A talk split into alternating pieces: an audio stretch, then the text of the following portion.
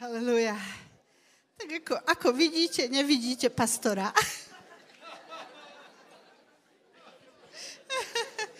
Pastor išiel slúžiť do zboru Dušana Lacha. Amen? A potom na oplátku príde Dušan Lacho k nám.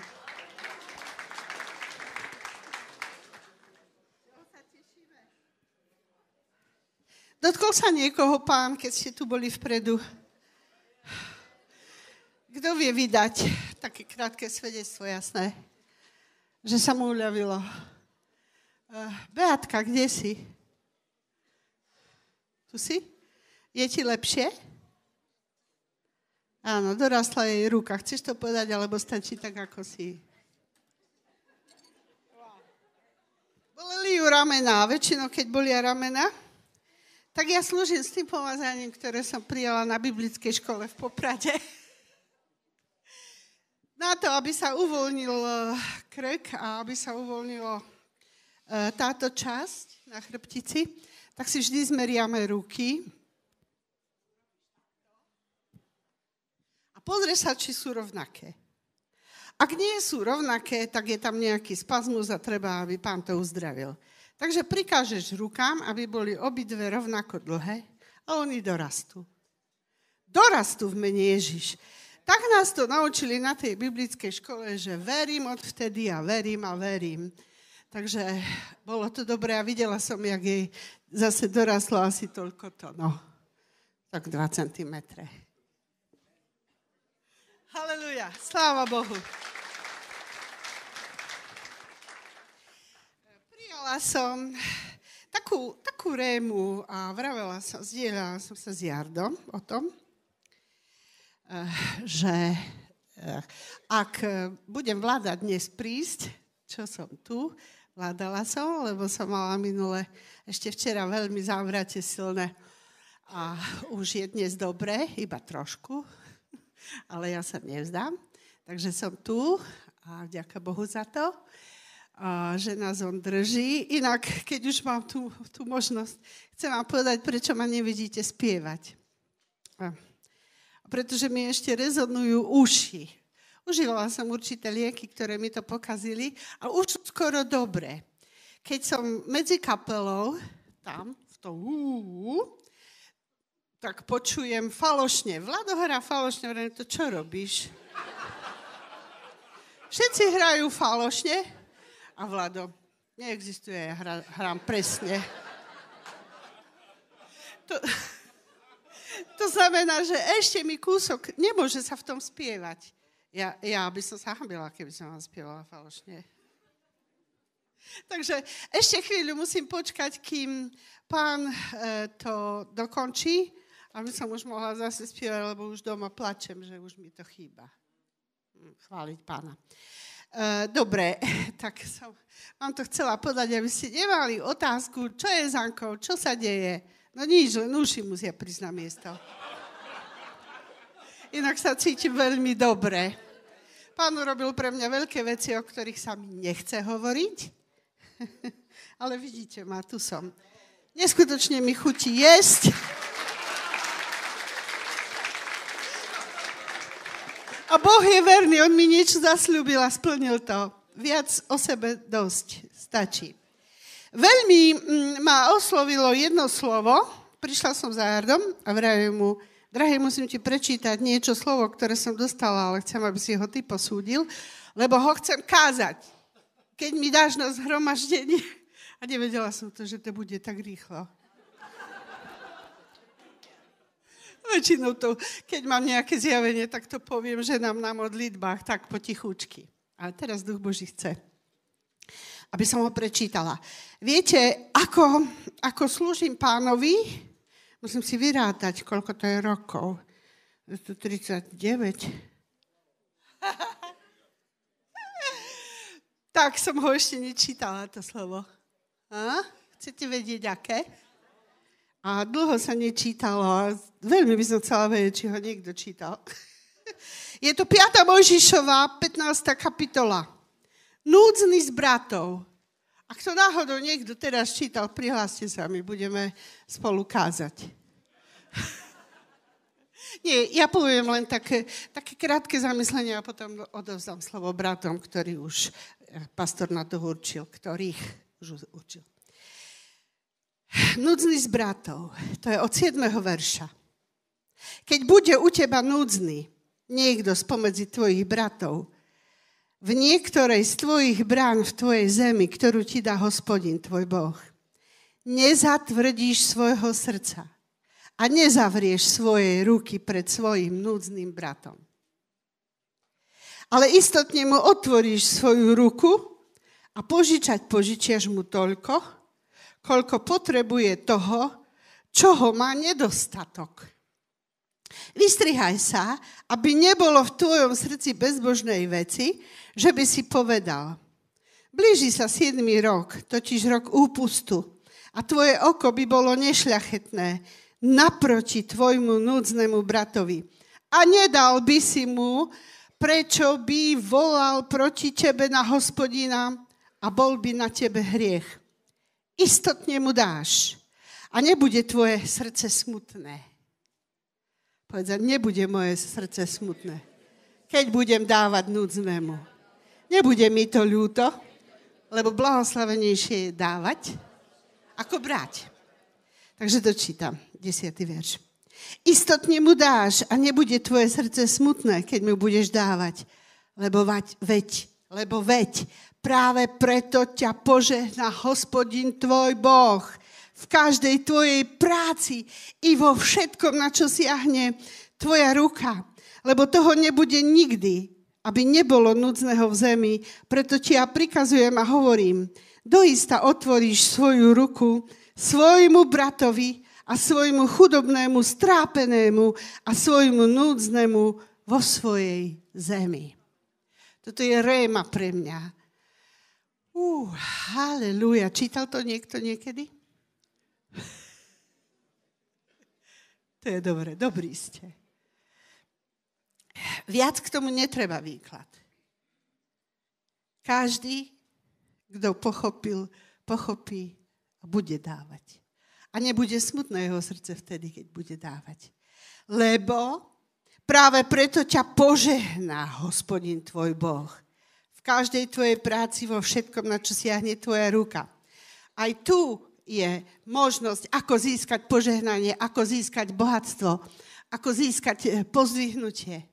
Keď ty budeš dávať, Boh to vidí a požehná ťa a budeš prosperovať. Halelúja? Uh, preto mám, keď som si toto ukladala do srdca, tak mi uh, Duch Svetý začal hovoriť, že aj týmto spôsobom my, my môžeme prosperovať a, a prijať veľké požehnanie. A zároveň mi znelo Božie slovo z Matúša 6.33. Ale to je veľmi známe slovo. Ale hľadajte najprv, povedz najprv, najprv kráľovstvo Božie a jeho spravodlivosť a to všetko vám bude pridané. A teraz by sa mi chcelo, keby tu bol pastor a kázal, a čo je kráľovstvo Božie? To čo akože máme robiť? Ha? Ako hľadať? Nebo sa nevyvolám ťa, Miško. keď chcete, aby všetko ostatné bolo pridané, tak musíš najskôr hľadať kráľovstvo Božie. A tu by som prijala fakt ešte raz, sme o tom kázavali, dobrú kázeň o tom, aby som vedela, ako ho mám hľadať, to kráľovstvo Božie. Pretože keď na prvom mieste hľadaš Božie kráľovstvo, tak prosperita, požehnanie a všetko ostatné ti je pridané. A tu je kľúč k tomu úspechu. Jeden z kľúčov k tomu úspechu. Že musíš najskôr hľadať kráľovstvo Božie. Uh, nechám toto, lebo by som kázala do večera, keby mi Duch Boží dával o Božom kráľovstve. Ma to strašne nadchlo. Ale poviem vám, že keď chceš e, pochopiť Božie kráľovstvo, musíš si čítať podobenstva. My sme to už brávali. A ja len rýchlo prečítam podobenstvo a už skončím. E, vytlačila som si všetky podobenstvá poviem aj, kde sú zapísané. Vy, ktorí si zapisujete a chcete, tak si zapíšte slovo za chvíľu, to poviem. A rozmýšľajte o všetkých tých podobenstvách a prídeš na to, čo je kráľovstvo Božie.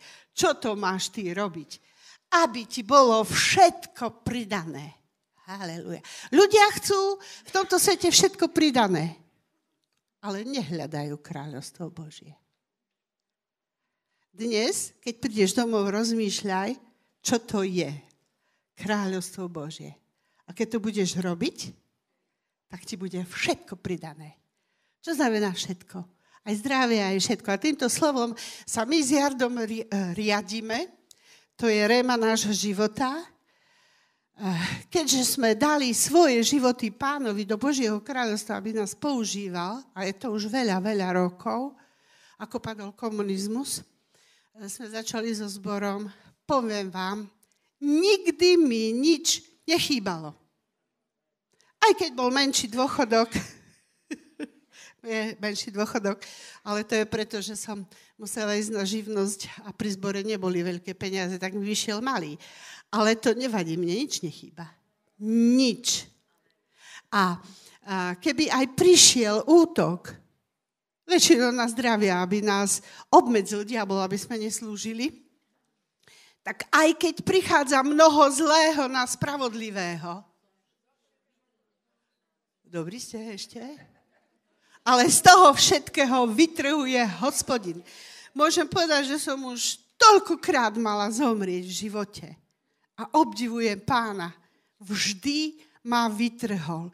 Čiže to, že ja na prvom mieste hľadám Božie kráľovstvo, u nás s Jadom bolo na prvom mieste, keď bolo niekde, treba ísť slúžiť, už teraz po uliciach, prepač Miško, že poviem, beha Miško s týmom, ale predtým sme my behávali s Jardom. Keď sme behávali, neviem prečo to teraz Duch Boží doniesol, keď sme na Dolnej ulici s Daliborom boli na ulici a evangelizovali ma. E, ma, nás. Dalibor si dal veľký klobúk, šírak, slnečné okuliare a bol v suchu. A ja som bola vystavená na celú dolnú ulicu a všetci v ZVT som robila vtedy ekonomku. Všetci zeveťáci chodili, o, ty tu čo robíš? Alebo celá rodina, všetci ma, a keďže som mala zvučný has, tak z dolnej ulici som až k pošte ma bolo počuť. Ale mohla som si vybrať. Buď sa budem hambiť za pána, a to bola ešte taká éra, že to bolo odvážne byť na uliciach. Teraz to už máš ako prebojované, Miško. Vieš. Aj s týmom, sorry. Aj s týmom, vážim si celý tým. Takže my sme tam hrali, ešte zo dvaja tam perkusie robili je už len, no, hrajte, hrajte túto toninu a teraz túto a, a proste, oh, to, vyčerpaní sme boli, ale išli sme, Dalibor, dobre si hral na tej gitare. Janko Žolnaj s nami, basu. Aj basu, aj trúbku, aj perkusie. A kto nám robil zvukára? Majo, ty? Janko Žolnaj všetko robil. Už teraz slaví pána v nebi. Jemu je. Livíka, pozdravujeme ťa. Môžete zatlieskať, môžete. Sláva patrí Bohu. A to už asi Jardo hovoril, ja neviem, prečo by to teraz duch pri, prináša, e, ale budete to počuť z mojich úst. Chodili sme na pohorelu no, a mama len pozorovala, čo to my dvaja robíme.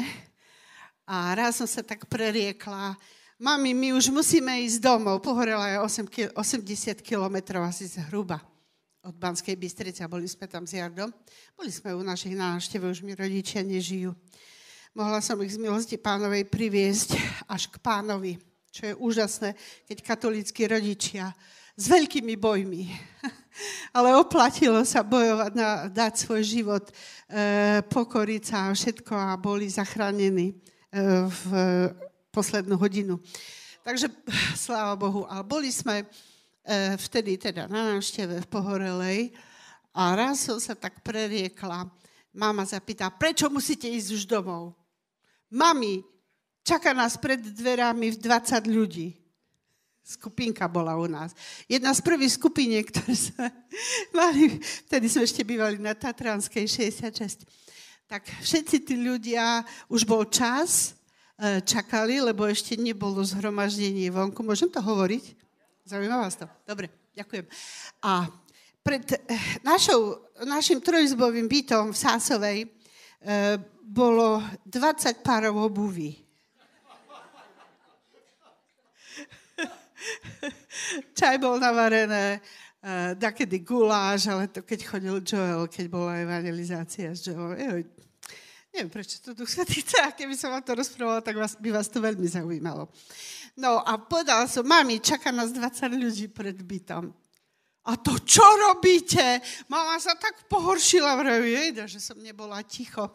Tak, e, ale poviem vám, že som sa nevzdala toho, že aj keď mama na mňa zazerala, oni ma chceli byť, oni ma chceli zabiť, keď som uverila rodičia.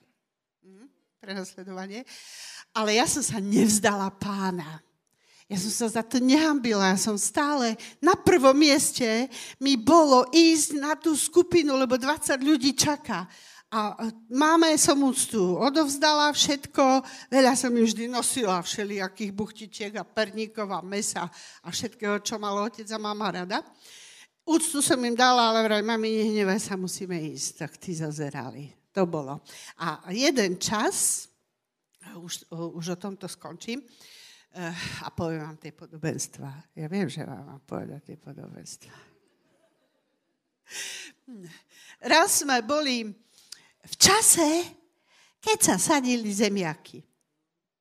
Krompele. A už sme boli na roli, sadili sme, a Jaro sadil.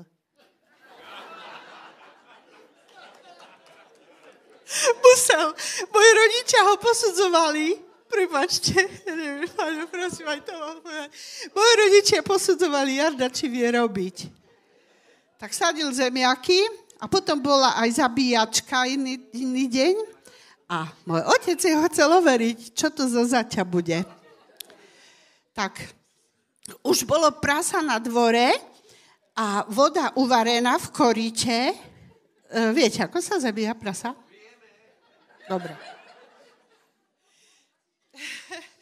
A už ho držali to prasa na reťaziach a z jednej strany otec, otec a z druhej strany pastor. Pastor mal síce gumáky, on nevedel, na čo sú mi gumáky, ale dali mu gumáky, pretože tam bola vriaca voda. On nevedel, čo ide robiť. Proste museli omykávať to prasa od tých chlpov. Omykával, to bolo hrozné. Tá voda mi natiekla do gumákov a do všetkého a otec, no nazdar, to bude zať. A Jardo ušiel potom potom z toho ušiel. No, ale to chcem povedať, že keď najstrašnejšie bolo pre mňa, keď sme z roli, kde sme sadili zemiaky, bol presne čas, začala skupina mami, my musíme ísť na skupinu. Hľadali sme Božie kráľstvo na prvom mieste. Na prvom mieste mi nebolo, že rodina, že ma teraz budú pranierovať, že sú dôležitejšie zemiaky, alebo čo. Ale bolo to prísť a viesť skupinu. Čiže byť v Božom kráľovstve. A keď sme odišli, odchádzali z tej roli, mama húkala, to bolo, pre mňa to bolo vnútorné, neskutočné vypetie. Celú cestu do Bystrice som sa odživovala, lebo mi bolo zlé až na srdce, že e, proste už na pohrelu nebudem môcť ísť, lebo mama bude na mňa húkať. Ale keďže som si vyvolila to, že ja budem najskôr v Božej práci, tak Boh to vysporiadal a upokojil. Takže Kráľovstvo Božie, to je široký pojem, ale hľadaj ho. Lebo Boh ti odpovie, ak ho budeš hľadať, tak on ti dá odpoveď, kto je on, čo je Božie kráľovstvo. Ale musíš sa stíšiť, musíš byť na modlitbách sám s pánom a on ti začne odhaľovať úžasné poklady. Nedá sa to rýchlo, rýchlo, rýchlo, keď ja neviem, akú prácu robíš, ty chceš rýchlo byť aj požehnaný, aj chceš tú prácu urobiť, aj všetko. Nie. Bohu musíš dať čas, povedz čas. Čas. A musíš sa stíšiť a spýtať sa. Daj mu otázku, čo chceš vedieť. Ono, čo chceš, moje dieťa? Je to, Biblia je veľká, ale ty povedz, čo chceš. A začni toto hľadať a vyčkaj. Vyčkaj, lebo Boh ti určite odpovie. Takže Božie kráľovstvo môžeš nájsť aj e, to, čo som doteraz hovorila, že dávaš núdznemu, že, dá, že na prvom mieste ti je pánova práca, až potom to svoje, až potom svoj blahobyt a všetko. Na prvom mieste dáš Boha a jeho veci. Áno? A potom hľadaj v podobenstvách, čo je Božie kráľovstvo. A síce, podobenstva. Matúš 13.24, nejdem to čítať, lebo som boli do večera, potom by si ani nekázal. Máš kázeň, Miško?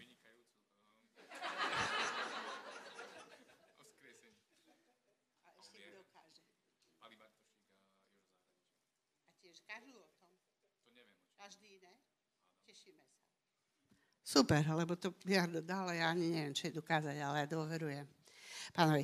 Takže rýchlo. Matúš 13.24, tu je, čo je Božie kráľovstvo. Nebeské kráľovstvo je podobné človekovi, ktorý zasial dobre semeno na svojom poli. Krumple. Ale nie. Dobre. Potom je Matúš 13.31 a zase iné podobenstvo im predložil a povedal. Nebeské kráľovstvo je podobné horčičnému zrnu, ktoré vzal človek a zasial na svojom poli. Čiže čo sa deje s horčičným zrnom? Horčica nie. Rastie. Všetko, čo zaseješ, čo dáš do Božieho kráľovstva, seba, svoj čas, všetko to rastie. Prepačte, my sme začali s domácou skupinou s 20 ľuďmi v Tatranskej. Ohľa, obhliadni sa okolo seba. Koho vidíš? 20 ľudí iba a zbory, 40 zborov skoro po Slovensku v Čechách, to vyrástlo z tej domácej skupiny na Tatranskej ulici. Halelúja, sláva pánu, môžete pánovi za Halelúja, ďakujeme ti, oče, a prosíme ešte väčšie, väčší rast do našich zborov. No, ešte, ešte. Potom je Matúš 13.33. Ešte je iné podobenstvo. Nebeské kráľovstvo je podobné kvasu, ktorý vzala žena a zarobila do troch mierok múky, až všetko skyslo. No, ja mám tendenciu ku všetkému dávať výklad, ale musím si dať pozor, lebo to bude dlho. Veď kvás, veď to je úžasné. Za, uh, zarobíš cesto, najskôr je len taká malá guľvočka, potom ti kážu prikryť a potom sa vráť o hodinu. Uuu. Robil si niečo ty s tým, že to vykvasilo? Samé. Ale čo si musel dať? Musel si dať to, čo treba, aby to vykvasilo. Kedy vyrastie Božie kráľovstvo v tvojom živote? Keď dáš to, čo Boh hovorí, že treba do Božieho kráľovstva dať, aby bola radosť. A, a, aby bol rast. Potom je z toho radosť, lebo potom sú z toho také buchty a také šišky a také knedle z toho nakysnutého cesta mám na mysli. A z Božieho kráľovstva, keď vyrastie, máš obrovskú radosť. Hmm. Potom je kráľovstvo Božie podobné pokladu skrytému na poli, ktorý keď našiel človek, skryl, aha, a od radosti ide a predáva všetko, čo má, kúpi to pole. Kráľovstvo je podobné nebeské človekovi, kupcovi, ktorý... Nie, nestačí vám citovať tie. Píše si to niekto? Dobre, takže si zapíšte. O tom kvase je Matúš 13.33. Potom pokladu skrytému na poli je Matúš 13, 44. A potom je nebeské kráľovstvo podobné človekovi kupcovi, hm, ktorý hľadal krásne perly. To je 13.45. Na tomto podobenstve ma Boh našiel. A v 83. roku som prijala znovu zrodenie a spasenie v Kristu Ježiši, ale to je na iné rozprávanie. Je to trošku nadprirodzené, ale inokedy vám to poviem, dobre? Oh, wow, wow. Krásne to je. Potom je Matúš 13.47. Nebeské kráľovstvo je podobné v če... Včelej to čo? Vlečnej. Kto to povedal? Dobre, si, si dobrý, ty poznáš úžasné slovo, Majo. Áno, áno, v lečnej sieti spustenej do mora a tiahnucej so sebou tvorí z každého druhu. Potom je nebeské kráľovstvo 1823. E, podobné človeku kráľovi, ktorý sa chcel porátať so svojimi sluhami. Tu by som chcela vysvetlenie a kázať od pastora. Potom je Matúš 19, 14. E, Ježiš povedal, nechajte dieťatka, nebránte im prísť ku mne, lebo takých je nebeské kráľovstvo.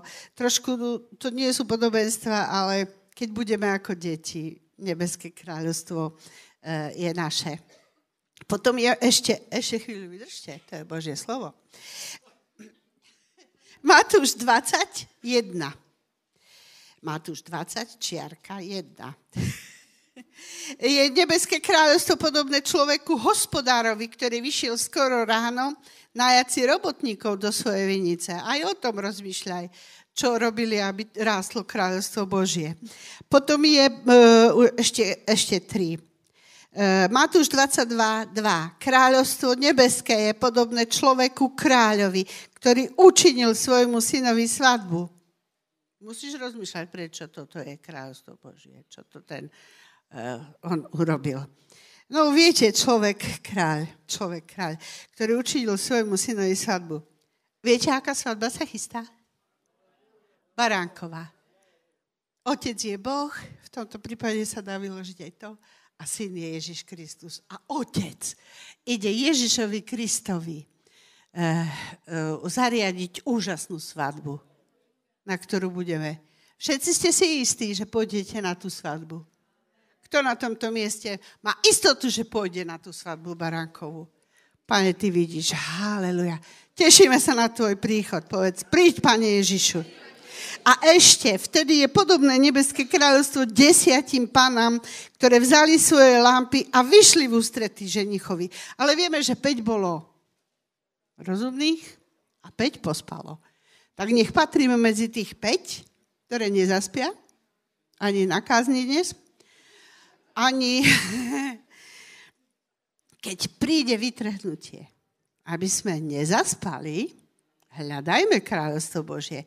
Nie, že budeme mať málo oleja a zaspíme, nebudeme mať čím svietiť. To si musíš ty strážiť. Kedy sa doplňa olej v Božom kráľovstve? Kedy?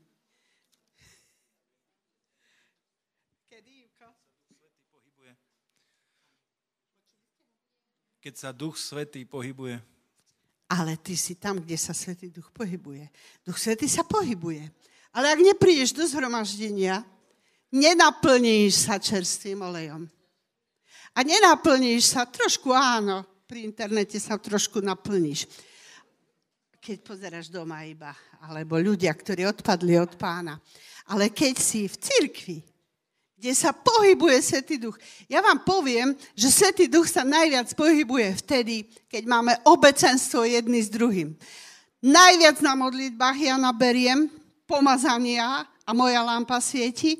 Potom na chválach, viete, chváli nie je vystúpenie, že ako krásne všetci spievajú a hrajú, ako sú oblečení.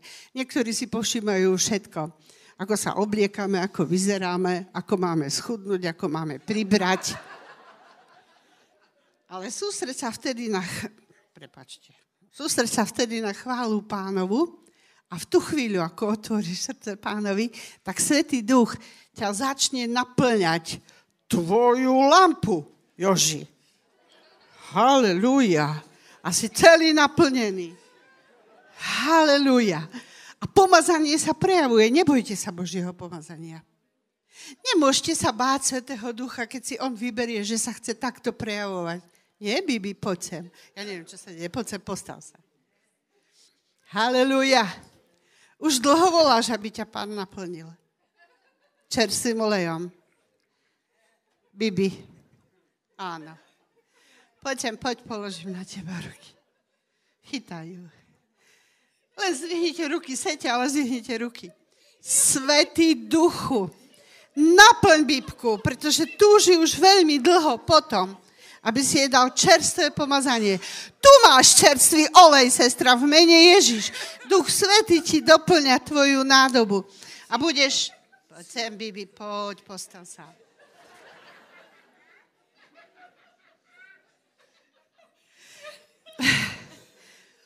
A budeš znovu prekvítať.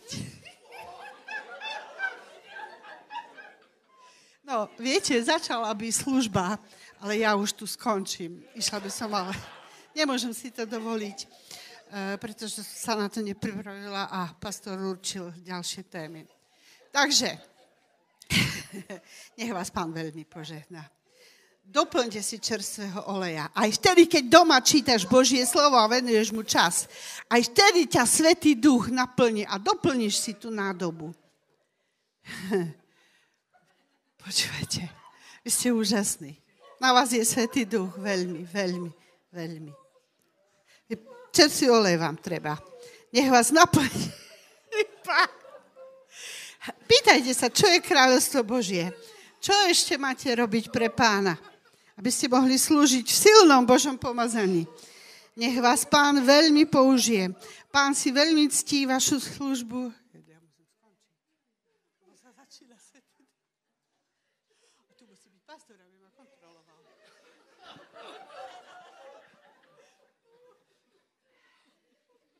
Slúžili ste verne pánovi. Ale pán vám chce dať väčšie pomazanie, aby ste viac rozumeli Svetému Duchu, aby ste v tomto pomazaní slúžili ľuďom. Pýtajte si to. Pýtajte si to. Halleluja, Boha ženaj. Miško, prosím ťa, poď už. Odozdávam slovo ďalším bratom z Láskových, príjmite. Halleluja. Amen. Takže a ja mám pokračovať, no. A, a čo povedať? A, napríklad. Ja som chcel niečo povedať, ale už viem. A, ja som obrovsky vďačný uh, za tie generácie, ktoré išli pred nami a ja som obrovsky vďačný za nášho pastora a opäť sme zistili, že čo všetko pastor vie, napríklad aj sadiť zemiaky. Ale to je, to je stará história, teraz je všetko nové. A, a, a, a ja som vďačný za to, že môžeme pokračovať. A že môžeme, a, môžeme ísť ďalej, lebo a, pastor a Anka začali prácu a my môžeme ísť ďalej. A ako pastor zvykne mnohokrát povedať, tak zbory sú založené, a teraz ja, ja som prijal tú takú tú víziu, alebo to, tú, to, takéto, uh, tú zodpovednosť, že teraz na nás, na tej generácie, na tej generácii, ktorá sme my a po nás, ktorí idú, našou úlohou je tie zbory naplniť. A naplniť až tak, že budú pretekať a že budú uh, úplne, že budú plné, že budú praskať vo švíkoch a že budeme musieť pristavovať, že budeme musieť toho byť viac a viac, pretože toto je naša úloha, toto máme robiť my. A preto, preto budeme pokračovať v tom, čo sme robili minulý týždeň. A pastor ma poprosil, aby som vás s veľkou láskou pozdravil. S veľkou láskou vás zdraví, má vás veľmi rád, má nás veľmi rád. A uh, ako už Anka povedala, tak uh, išiel slúžiť do Nitry, ale mne povedal, že aby som vám odozdal pozdravy a že veľmi mám poďakovať každému, kto sa zapojil minulý týždeň do evangelizácie, ktorá bola vo zvolenie. Tiež ma pastor poprosil, aby som prečítal Rému, ktorú, ktorú napísal a ten jeho príhovor, aby som ho teda prečítal, aby to bolo také v jeho mene lebo bol veľmi spokojný, bol veľmi rád, že sa taká akcia zorganizovala. Ja som tiež veľmi vďačný každému, kto ste sa zapojili do tejto práce. Ďakujem každému, kto ste pracovali, ďakujem, či to boli uh, ľudia, ktorí boli na ulici, ľudia, ktorí boli v tom zákulisí, ktorí uh, pripravovali veci. Ďakujem uh, Jarkovi za technickú podporu, za všetko. Proste tam bolo veľa ľudí zapojených. Ďakujem zvolenčanom, ktorí ste sa na tom podielali, ktorí strážili stán, lebo viete, že sme mali postavený stán, bol tam tri dni, uh, niektorí bratia tam dokonca museli strážiť aj v noci, tak bolo to namáhavé ale fantastické, pretože keď človek vydá zo svojho, keď vydá tú energiu, tak Boh ju doplní. A to je na tom fantastické, že keď dávate, tak bude vám dané. Boh vám dáva preto, aby sme dali ďalej. Teda keď dávame, to čo aj Anka čítala, to bolo, pre mňa to bolo veľmi pozbudzujúce, veľmi dobré slovo.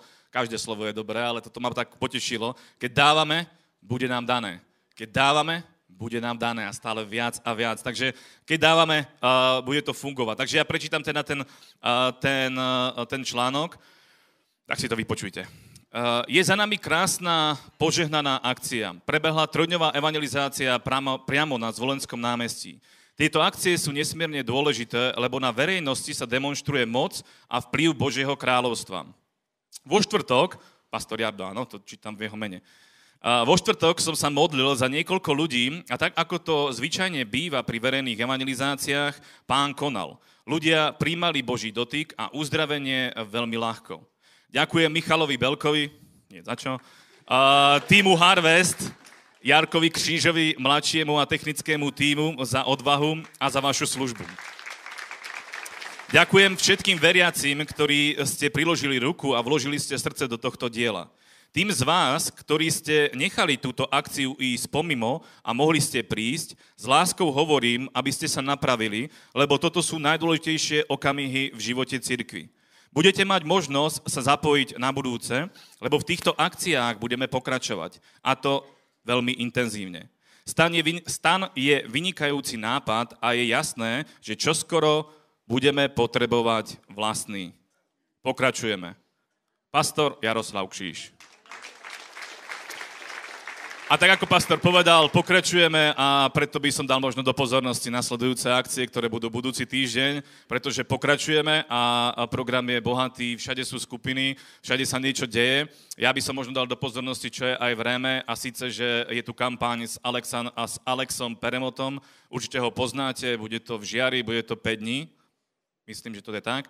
5 dní, takže eh, kto máte kapacitu, môžete sa tam uh, môžete tam ísť a môžete tú prácu e, podporiť. Ja osobne tam idem e, v útorok, ideme aj s Ramom, budeme tam teda na ulici, budeme aj s Alexom, takže všetky vás teda pozbudzujem, aby ste sa do tohto zapojili. Samozrejme vám chcem veľmi e, dať do pozornosti bohoslužby, ktoré budú v stredu a v nedelu. Tie sú vždy, tie sú zapetkované, tie sú zabetonované, tie sú stále. A keby čokoľvek sa dialo, tak bohoslužby pokračujú a slúžime pánovi, takže streda a nedela to možno ani netreba moc dôrazňovať. Tiež možno e, chcem do pozornosti dať také, ako sú Krupina, tiež bude e, koncert v Kremnici, ak som niekde zabudol, vo zvolenie sú akcie nejaké, ak som niečo zabudol, tak mi to odpustíte, ale všetko je napísané v réme, takže tu si môžete zobrať a prečítať. Takže toľko asi.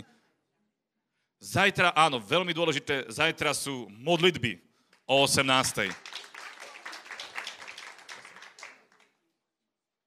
Modlitby zbor. Ale aj 7.30 ráno sú modlitby mužov. Takže treba prísť, modliť sa. Zborové. Takže e, zbor sa stretne na modlitbách o 18.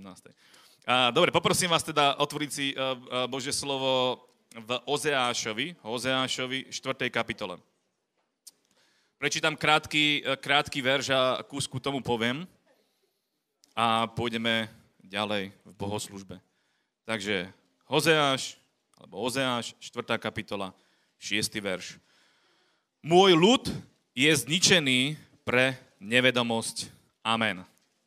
A možno si čakali niečo pozbudzujúcejšie alebo niečo, niečo lepšie, ale ja to trošku skúsim vysvetliť, prečo čítam práve tento, tento verš. Uh, jeden boží muž, a síce uh, bol to Kenyon, určite ho poznáte, je to jeden biblický učiteľ, a hovoril o tom, že je obrovsky dôležité, aby ľudia poznali, čo Boh nám daroval, čo máme v Bohu. A na inom mieste Biblia hovorí o tom, že spoznajte pravdu a pravda vás vyslobodí. Pravda je realita, je skutočnosť. Takže poznaním pravdy my sa stávame slobodným. A tu Boh hovorí, môj ľud je zničený pre nevedomosť. Uh, Kenneth Hagin hovorí v jednom, na jednom mieste, že diabol najčastejšie dostane ľudí na tom, v čom nemajú známosť.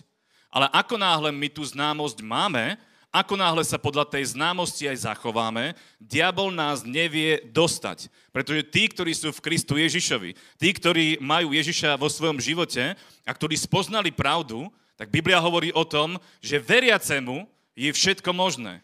Tomu, kto veria, tomu, kto má Boha vo svojom živote, ten, ten je nezničiteľný doslova. Problém je iba vtedy, keď človek nemá známosť, konkrétne známosť od Boha. Pretože napríklad, uh, taký príklad je veľmi pekne, na čom sa to dá vysvetliť, je uh, uzdravenie. Mnoho ľudí, kresťanov, sú chorých z toho dôvodu, že nevedia, čo im bolo darované, keď Ježiš zomieral na kríži. Ale ako náhle človek dostane to zjavenie, čo mu bolo dané, napríklad to, že krvavými ranami Ježiša Krista sme boli uzdravení.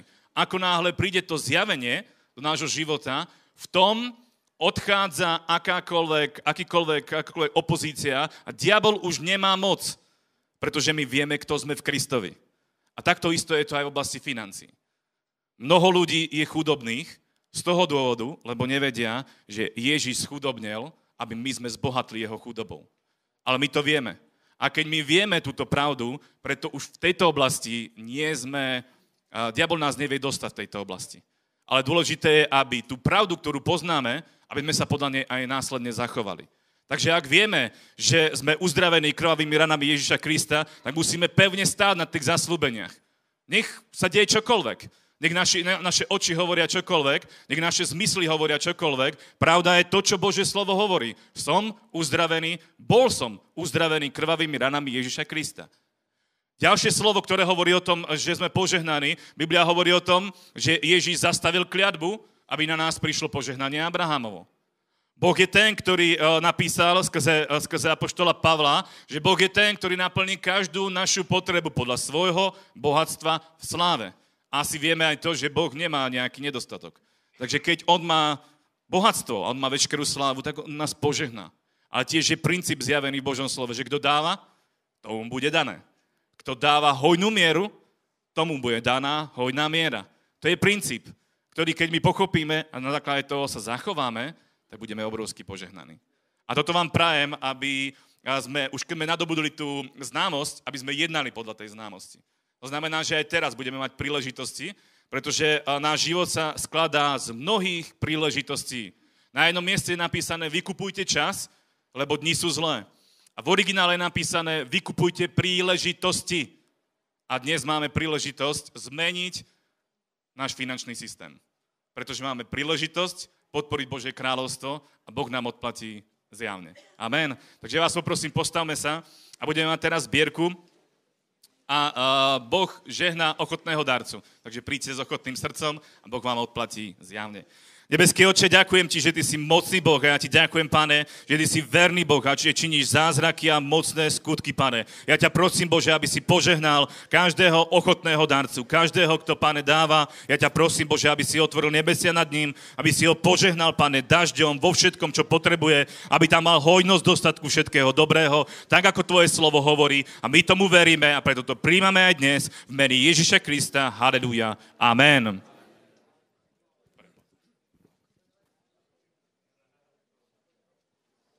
Prosím, aby ste trošku spozornili.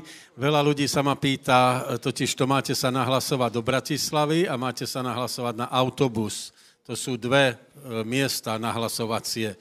Ja mám nahlasiť Bratislavu, počet ľudí, koľko ide, čiže tí, ktorí idete do Bratislavy, ste sa mi mali nahlásiť.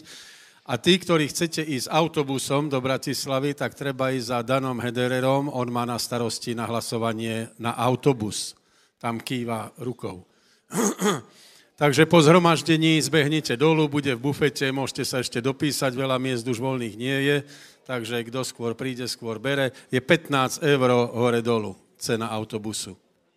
To je všetko.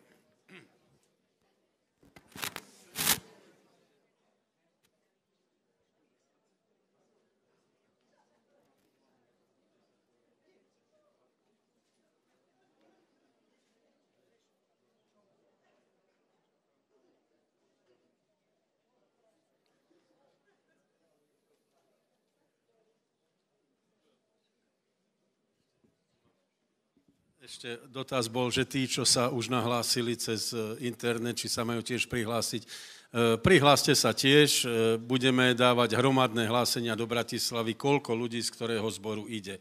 Čiže ak ste sa už aj prihlásili, tak treba sa mi nahlásiť. Dole je papier na nástenke, modrou fixkou napísané moje telefónne číslo. Pošlite mi SMS-ku alebo cez Messenger sa môžete nahlásiť u mňa. Nehovorte mi takto na chodbe, lebo nemám si to kde napísať. Lepšie je, keď mi to príde. Tí, čo ste sa nahlásili, tých som registroval bez toho, že by som vám bol odpovedal, da ktorí mi vytýkajú, že som im nedal spätne, že áno, ale áno, hej. Takže áno. A, a my budeme teraz pokračovať. E, prihovoríme sa teda traja, e, traja bratia a ja by som poprosil teda Pali Bartošík, aby prišiel dopredu. Aha, ty si tu už. A ideš. Aleluja. Uh, tak, drahí bratia, poprosím vás, otvorme si skutky, 10. kapitolu. Budeme čítať príbeh, známy príbeh o Korneliovi. Uh, lebo priznám sa, aj mne sa páčilo to, čo prebehlo minulý týždeň. Bolo to veľmi dobré. A chcel by som na to zároveň trošku nadviazať. A, takže budeme čítať od prvého verša, ale prejdeme si to tak postupne do nejakého 36. Ale budem sa snažiť možno trošku bodovo, že nie je úplne všetko. Haleluja. Takže 10. kapitola od prvého verša. A bol nejaký muž Cezarej menom Cornelius, stotník z čaty zvanej Italskej. A tu vidíme, že Boh zastihol muža, volal sa Cornelius. Z hodov okolností to bol vojak, a, ale v podstate on vtedy vykonával jedno z takých bežných zamestnaní. Napríklad niekto môže byť úradník na katastri. Alebo iný proste pracuje ako doktor v nemocnici. Niekto... A, a, a, proste niekto robí účtovníctvo. Sú rôzne povolania, ktoré a, robíme. A, ale čo nás spája a čo spája ľudí, ktorí uh, hľadajú Boha, je to, že Boh prichádza do našich životov. A tu ešte môžeme sa ďalej dočítať, že nejaký jeho charakter, aký mal. Je tu napísané, že bol nábožný. Ty máš ako?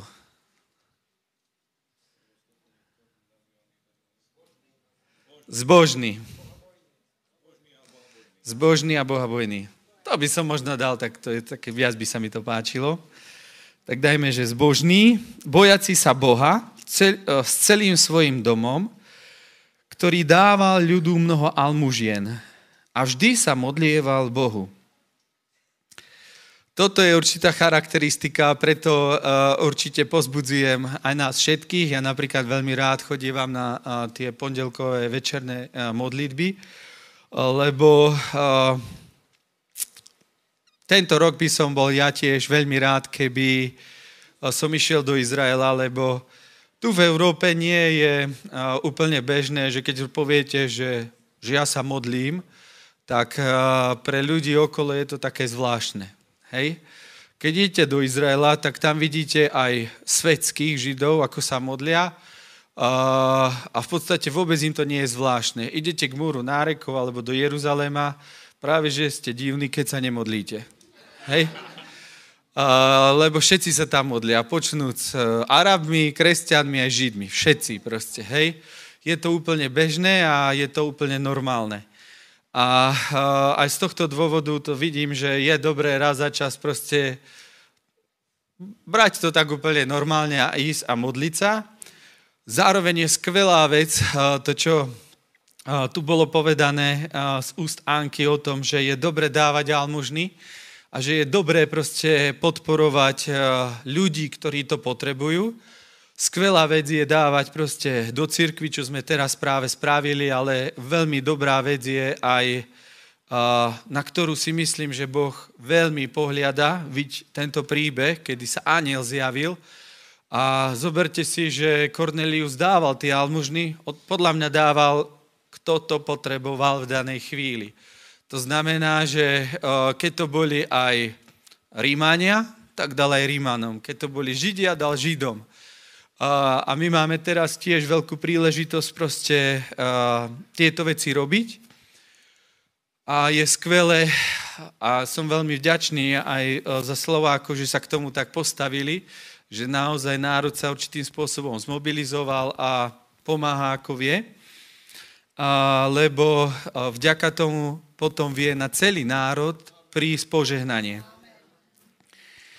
A, a potom je tu, že hľadal Boha, alebo bál sa Boha s celým svojim domom. A toto je tiež veľmi dôležité v našich životoch, aby sme boli tí, ktorí naozaj hľadajú Boha celým svojim srdcom a aj tým životným štýlom, ktorým žijeme. A poďme ďalej tretí verš. Hej? A vždy sa modlieval Bohu. Ten videl zreteľne vo videní vodne okolo 9. hodiny aniela Božieho, že vošiel k nemu a povedal mu, Cornelius. A on pozrel tým zrakom na neho a povedal prestrašený, čo je, pane? A on mu povedal, tvoje modlitby, tvoje almužny vystúpili na pamäť pred Bohom. A tak teraz pošli mužov do Jopy a zavolaj Šimona, ktorý má príjmeno Peter. Ten pohostíni u nejakého Šimona Koželuha, ktorý má dom pri mori, ten ti povie, čo máš robiť. A ako odišiel aniel, ktorý hovoril Kornéliovi, Kornélius, zavolal dvoch svojich čeladínov a jedného pobožného vojaka z tých, ktorí ho, sa ho pridržali. A keď im porozprával všetko, poslal ich do Jopy. Tu ja by som sa zase trošku zastavil. Je zaujímavé, že Cornelius mal nejaké služobníctvo, ale mal aj priateľa, pobožného vojaka. A to je to, že my nie sme tu sami, máme bratov a sestry a je skvelé, keď s nimi môžeme tráviť čas. A je skvelé, keď napríklad ešte môžete aj robiť s ľuďmi, ktorí sú veriaci. A tu je napísané, ktorý sa ho pridržal. My sa takto pridržame pastora tiež. A proste pozorujeme na to, aký smer nám dáva a podľa toho samozrejme aj my robíme vo svojich životoch, čo je úplne skvelé, lebo tento človek, tento pobožný vojak, ktorý sa ho pridržal, to znamená, boli priatelia. Oni neboli, mm, to nebol iba tak hoci kto, bol to človek, ktorý, s ktorým on mal vzťah, konkrétny vzťah a práve e, preto jeho práve poslal do Jopy po Petra, lebo mu dôveroval. Vedel, že proste je to človek, na ktorého, keď mu povie aj takú zvláštnu vec, veľmi zvláštnu vec, že videl, mal som videnie. A tento človek ho neodsúdil, ale ho proste akceptoval a povedal, dobre, ak mal si videnie, ja síce neviem, kam idem, ale idem, lebo si mi to povedal, lebo si môj priateľ, išiel do Jopy bez uh, akýchkoľvek nejakých zášti, že fí, dopadne to dobre alebo zle. On jednoducho išiel s absolútnou dôverou, že áno, príde tam, bude tam konkrétny človek a ten človek mu povie, čo, má, čo majú robiť a má ho zobrať a prinesie ho ku svojmu šéfovi stotníkovi. A poďme ďalej. Začala sa taká ďalšia vec diať. A druhého dňa, keď oni išli a blížili sa k mestu, vyšiel Peter na postrešie domu modliť sa okolo 6. hodiny. A veľmi zlačnel a chcel jesť. A kým oni hotovili to jedlo, pripadlo na neho vytrženie a videl nebo otvorené a že zostupovali na jeho na neho akási nádoba ako veľký obrus uviazaný na štyri rohy a spúšťajúci sa na zem, v ktorom boli všelijaké štvornohé zvieratá zemské i devia zver, i zemeplazy, i nebeské vtáctvo. A prehovoril k nemu hlas, vstaň Petre, by a jedz. A Peter povedal, Nijakým činom, pane, lebo som nikdy nejedol ničoho obecného alebo nečistého. A hlas mu zase povedal po druhé, toho, čo Boh očistil, ty nemaj za nečisté. A táto sa stalo tri razy a nádoba bola zase hneď zatá hore do neba. A kým bol Peter sám v sebe, v rozpakoch a rozmýšľal, čo má znamenať videnie, ktoré videl, tu hľa mužovia, poslaní od Kornélia, dopýtali sa do domu Šimona, Zastáli sa pri bráne a zavolali a pýtali sa, či tam pohostíni Šimon s príjmením Peter. A keď rozmýšľal Peter o videní, povedal mu duch, hľa, traja muži ťa hľadajú, ale vstaň, zídi a iď s nimi a nič, ne, a nič nepochybuj, pretože som ich ja poslal. Keď potom zišiel Peter za mužmi, ktorí boli poslaní k nemu od Kornélia, po, povedal, hľa, ja som ten, ktorého hľadáte.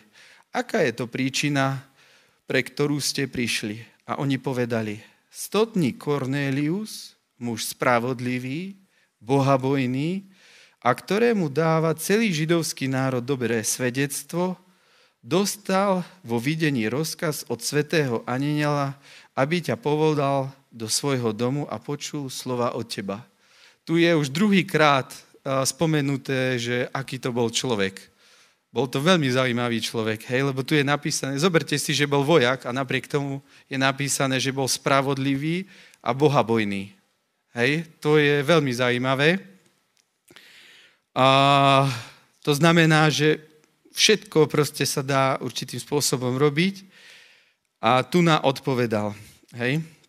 Vtedy ich zavolal dovnútra a pohostinil. A na druhý deň vstal Peter a vyšiel s nimi a išli s ním aj niektorí z bratov do Jopy. A druhého dňa vošli do Cezareje a Cornelius ich očakával, keď bol svolal k sebe svojich príbuzných a blízkych priateľov. A tu by som sa zase zastavil, lebo tu je jedna veľmi dôležitá vec, že Cornelius potom, ako prijal uh, to zjavenie aniela, sa stala ešte ďalšia vec v ňom a to je aj na margo toho, čo kázal uh, Gamons a to je to počatie alebo ten začiatok toho celého procesu a to je, ja by som to ešte možno dal tak, ako tu to je napísané, že očakával. Prišlo do, ne, do neho očakávanie. To znamená, mal zjavenie, prvá vec, ale potom to začalo gradovať a prichádzalo očakávanie, ktoré malo akciu, že nezostalo iba pri takom tom, že ten vtip, ktorý on použil, že uh, trikrát sa modlil za to, aby vyhral v lotérii ten uh, účastník uh, tých modlitieb a Boh mu potom musel povedať, že teda skús mi trochu aspoň pomôcť, že kúp si los. Ale a, a jedna vec je, a to je strašne dôležité, a to je očakávanie, kde proste v človeku príde obrovským spôsobom očakávanie na hociakú vec. To znamená, my keď túžime po určitých dobrých veciach, my sme mali teda v pondelok modlitby a záver bol taký, že aby sme sa vzájomne pomodlili a my sme sa v kruhu modlili a jeden eh, brat eh, povedal takú, že má, že má takú modlitbu, že on má vo vnútri to, že to teraz prebiehala evangelizácia veci tak, a že ako keby sme paberkovali, ale že on očakáva, že príde žatva, že budeme žať ako na kombajne. Hej, a, a to som si uvedomil, že to je veľmi dobré očakávanie. A uh, myslím si, že aj tento týždeň bol veľmi dobrý v tom, že práve určité veci sa dejú. A ja vidím aj práve napríklad v, uh, v tej službe toho brata, že sú tam rôzne práve tie náznaky, že postupne sa to prelamuje a prichádzame do žatvy a veľmi ma to pozbudzuje, lebo si uvedomujem, že áno, presne je to o tom, hej, tá žatva môže byť rôzna, môže byť v dušiach, môže byť vo financiách, môže byť vo vzťahoch, proste môže byť v rodine, hej. Vo všetkých veciach proste si môžete predstaviť to, čo máte potrebu. Môže byť zdravý, hej, lebo aj zdravie je zároveň veľmi, veľmi dôležité na to, aby všetky tie ostatné veci sme si vedeli užívať, hej, a vedeli v nich žiť. Sloboda proste a tak ďalej. A to znamená očakával a spravil určitý akt. Preto je dôležité, aby my sme spravili aj nejaký akt, že on spravil, že zvolal k sebe svojich príbuzných a svojich blízkych priateľov. To je znamená to isté ako v rámci toho vtipu, že kúp si aspoň ten los. Hej. A to znamená, musíš spraviť niečo preto. Ja neviem, keď chceš zdravie, tak správ niečo pre svoje zdravie. Ja neviem, začni cvičiť, jesť inak, alebo dačo proste, hej. A keď chceš evangelizovať ľudí, musíš zase tiež niečo spraviť, hej? Presne, vždy, vždy je to o niečom. Že nejaký akt potom prichádza. A pome 25. verš. A keď už bol, vošiel Peter a keď sa s ním stretol Cornelius, Cornelius spadol k jeho nohám a kláňal sa, ale Peter ho pozdvihol a povedal, staň, veď i ja sám som človek a zhovarajúca s ním vošiel dnu a našiel mnohých, ktorí sa boli zišli a povedal im, vy viete, ako neslušné je mužovi židovi pripojiť sa alebo pristúpiť k človeku z iného národa. Ale mne ukázal Boh, aby som nehovoril o niktorom človeku, že je obecný alebo nečistý. nečistý. Preto som aj súd povolaný prišiel bez odporu a tak sa pýtam, pre ktorú príčinu ste poslali po mňa. A Cornelius povedal, pred štyrmi dňami som sa pôstil až do tejto hodiny a v deviatú hodinu som sa modlil vo svojom dome a tuhľa. Razom sa postavil predo mnou muž vo skvelom rúchu bielom a povedal, Cornelius, tu je tretíkrát to isté zopakované, čo v predchádzajúcich veciach, že Cornelius, tvoje modlitby, tvoja modlitba je vyslyšaná a tvoje almužny sa spomenuli pred Bohom. Pošli teda do Jopy a povolaj Šimona, ktorý má prímeno Peter. Býva v dome Koželu a Šimona pri mori, ktorý, keď príde, rozpovie ti všetko.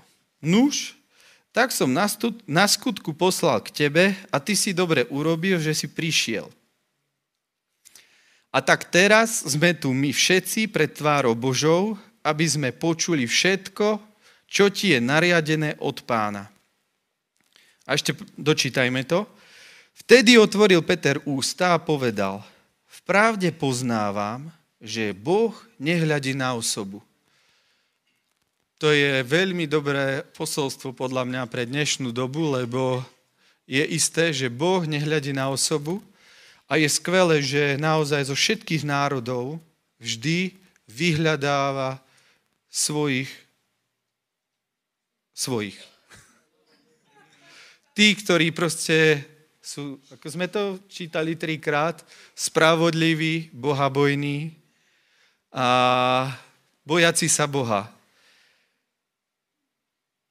To znamená fakt, on nehľadí na osobu. Je jedno, či je vojak, je jedno, či je upratovačka, je jedno, či manuálne pracuje, či robí účtovníctvo, či robí úradníka, je jedno úplne nehľadí na osobu. Ale čo je skvelé, čo my kážeme, a to dočítajme 35. a 30. Verš, 36. Eh, verš, že čo je vlastne cieľom, ale že v každom národe ten, kto sa ho bojí a činí spravodlivosť, je príjemný jemu. A slovo, ktoré poslal Boh synom Izraelovým, zvestujúc pokoj skrze Ježíša Krista a on je pánom všetkého. A k tomu by som vás chcel pozbudiť, aby sme boli ľudia, ktorí naozaj zvestujú pokoj, ktorí sú šíriteľmi pokoja aj v tých veciach, ktoré bežne robíme, ale tá najvyššia určite hodnota pokoja je v tom, a hlavne v týchto pohnutých časoch, je, keď príde pokoj do vnútra človeka, lebo mnohí sú proste roztrasení, a priznám sa, mňa napríklad eh, veľmi uh, potešilo alebo tak pozbudilo, keď som videl toho svedectvo jedného brata z Tajvanu, ktorý bol u rodného Brauna. A on tam rozprával o tom, že v podstate bol odsudený v Číne na trest smrti a išli ho už vlastne zabiť. A on vyšiel z tej cely, no cely, bola to taká krabica, v ktorej sa mučí, a tak e, vyšiel von a, a bol celý šťastný proste, že sa ide stretnúť s pánom, teda, že ho idú zabiť. Rozumej? A, a on s radosťou proste išiel voči tým nepriateľom, teda nepriateľom, no, boli to jeho popravcovia, nazvime. Lebo on ich nebral ani za nepriateľov. A tak, ako tam proste prišiel, a Boh mu začal zjavovať veci, až tak, že vlastne oni sa zlakli a nakoniec ho nezabili. Lebo to bolo strašne mocné. A, a uvedomujem si, že práve tento pokoj, ktorý mal tento chlap, to bola jedna úžasná vec a my sme práve nositeľmi tohto pokoja. Tak ako v prípade Kornélia, keď prišiel Peter k ním domov, tak uh, bolo to úžasné, že práve tento pokoj tam naozaj prišiel. A tí ľudia aj napriek tomu, že v akej dobe žili, čo zažívali, vedeli, že pokoj Boží, ktorý prevyšuje každé poznanie, naplňa ich život a mohli spoznať toho najväčšieho pána pokoja, pána Ježiša Krista, Ďakujem veľmi pekne, že ste si ma vypočuli. Nedá mi, iba kratučko. Eh, čakáme na Jožka Zahradníčka, tešíme sa. No a toto bol Pálko Bartošek, kto ho nepozná. Veľmi krátko, pretože keď Duch Svetý vo mne tvoril t- tú svoju kázeň a môj príhovor a, a priebeh zhromaždenia, tak keď som skončila rozmýšľanie o Božom kráľovstve a o tom posolstve z 5. Mojžišovej, že, že máme požehnávať núdzneho, tak som si to už skončila, vrajím, pane, všetko to je, zapisovala som si a zrazu Duch Svetý ku mne prehovoril. Vieš, a teraz by si mohla kázať Kornelia. To by som chcela, pane, ale už by som veľa hovorila ja. A Pali, ty si úžasný. Ja som tu dojatá. Ja veľmi e, mám rada posolstvo o Korneliovi, pretože čím viac sa modlíš vo svojom živote a s, ob, s bratmi, sestrami, tým viac je tvoje srdce naplnené takým súcitom k núdznym ľuďom a o to viac dávaš tie svoje almužny. A to je spojené spolu. Preto keď kdokoľvek začne kázať Kornelia, ja vravím, pane, ja, ja to neskutočne mám rada. E, pretože mm, tak ako rada chválim pána, ale zistila som, že viac, hm, no, priznám sa, že najradšej sa modlím s bratmi a sestrami, keď sme spolu. Lebo inak je, keď sa sama modlím doma, a inak je, keď sme spolu a keď mi dá Jardo aj vedenie modlitieb, to je niečo neskutočné. Začne Svetý Duch tak pôsobiť a aj na modlitbách dáva vedenie, čo sa teraz modliť, čo sa deje. Aj najväčšie zjavenie dáva Boh, keď sa spoločne stretneme na modlitby. A potom si tak šťastný, lebo modlitba to je vyprázdnenie seba. Vyprázdniš seba, dáš všetko. Nechce sa ti prísť. Potom prídeš, pricestuješ v daždi a tak. Ale už keď si tam a začneme sa spolu modliť, tak všetko zo seba vydáš a potom sa viete, čo stane, že ti Boh tú svoju vyprázdnenú nádobu naplní čerstvým olejom. A keď si už tak naplnený čerstvým olejom po tých korneliových modlitbách, tak sa ti chce dávať ľuďom. Chce sa ti požehnať toho. Rozmýšľam, pane, čo mám u seba? Niekedy, keď už aj nič nemám, tak rýchlo zložím tú reťazku a dám. A mňa to teší a ide to spolu. Ten Cornelius ide spolu. Modlitby a almužny. Privítajte Joška Zahradníčka, brata. Ktorý vie nielen bubnovať, ale vie aj kázať úžasne. A modliť sa. Ďakujem pekne. Nech vás pán požehná. Ďakujem za príležitosť sa k vám prihovoriť. Tak ja by som vás poprosil, aby sme si otvorili uh, Matúša 4. kapitolu.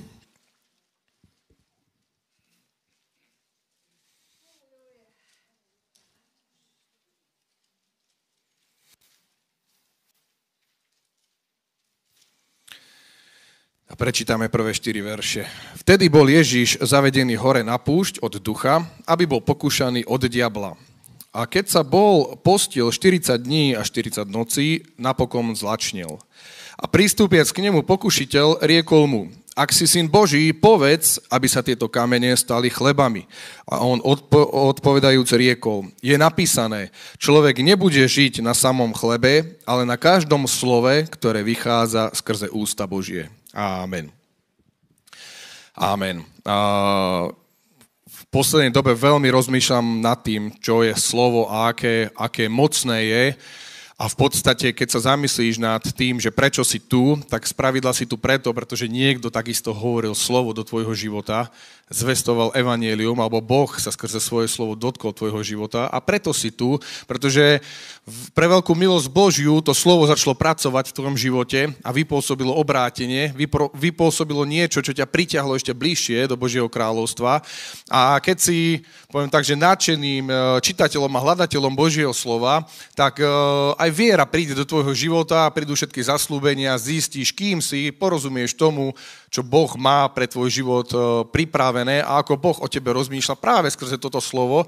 A tak vnímam, že v poslednej dobe ako bude vrcholiť histori- alebo teda budúcnosť ľudstva alebo história ľudstva, ako bude sa blížiť ku koncu, tak práve bude veľký e, dôraz kladený na to, aby slovo, Božie slovo bolo vyrazené zo života človeka, pretože práve to slovo má moc udržať ťa v Božom kráľovstve, udržať tvoj život e, nad vodou, má moc vypôsobiť vieru v tvojom živote. A preto som presvedčený, ja tak vidím vec, že aj keď príde a bude pôsobiť a už aj pôsobí duch Antikrista, tak bude pôsobiť práve aj skrze toto, aby, aby namiesto Krista, aby namiesto slova Božieho, ktoré je a ktoré má byť e, prítomné v tvojom živote, aby diabol tam zasiel iné veci. A vidíme to aj teraz v tejto poslednej kríze, ktorá bola ohľadom covidu, že v podstate starosti tohto sveta alebo to dianie toho sveta, ktoré začalo pôsobiť vo väčšej miere na ľudí, na bratov a sestry, vytlačilo slovo Božie a upriamilo svoj pozornosť na,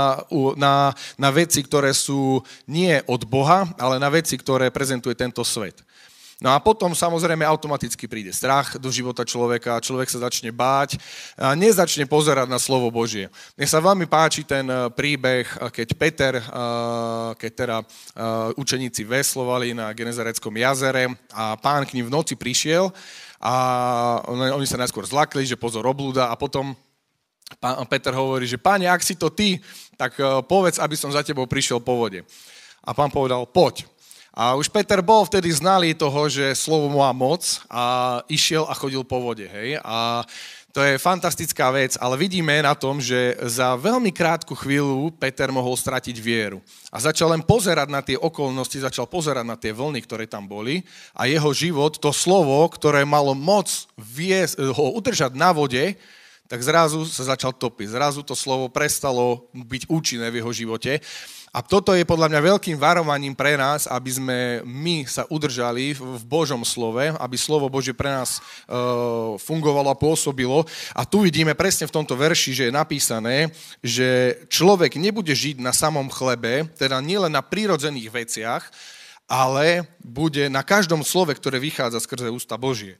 Čiže tu vidíme, že sú slova a slova. Sú slova, ktoré majú od Boha a donášajú nám život, donášajú nám zdravie, donášajú nám požehnanie, donášajú nám skriesenie, sílu robiť veci a sú slova, ktoré, ktoré zase nemajú tú moc. A iné slovo hovorí v Jánovi 6. kapitole, duch je, ktorý oživuje, ale telo nič neosoží.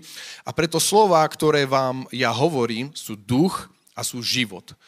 A určite mi mnohí dáte za pravdu, keď, e, keď človek začne čítať slovo, keď začneš hľadať Božie kráľovstvo a seriózne začneš pristúpať k tomu nielen tak, že z povinnosti, že si musím prečítať jeden verš alebo vypočuť, ale keď začneš hľadať Božie kráľovstvo, keď začneš čítať slovo, tak sám vnímaš, môžeš začať vnímať, ako prichádza sila do tvojho života, ako prichádza život, ako Božie slovo vie pôsobiť nielen v nejakej duchovnej rovine, ale ako sa vie pretaviť aj do fyzickej roviny, ako vie tvoj život, eh, ako sa ťa vie dotknúť, ako ťa vie potešiť, ako vie prísť radosť. Každý, kto sa naplní Svetým duchom, naplní sa spravodlivosťou, pokojou a radosťou, a príde život do jeho vnútra. A toto je to, v čom my musíme aj v tejto poslednej dobe eh, byť silne zakotvení, byť zakotvení v slove a pozerať na to, čo Boh hovorí a nie na to, čo hovoria média. A tam existuje skoro až priamy súvis medzi tým.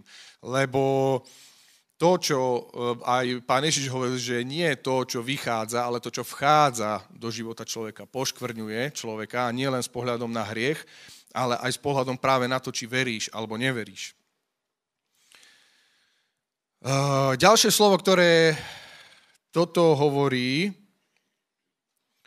je v Lukášovi 18. kapitole. Uh, nemusíte si hľadať, iba rýchlo prečítam pre krátkosť času.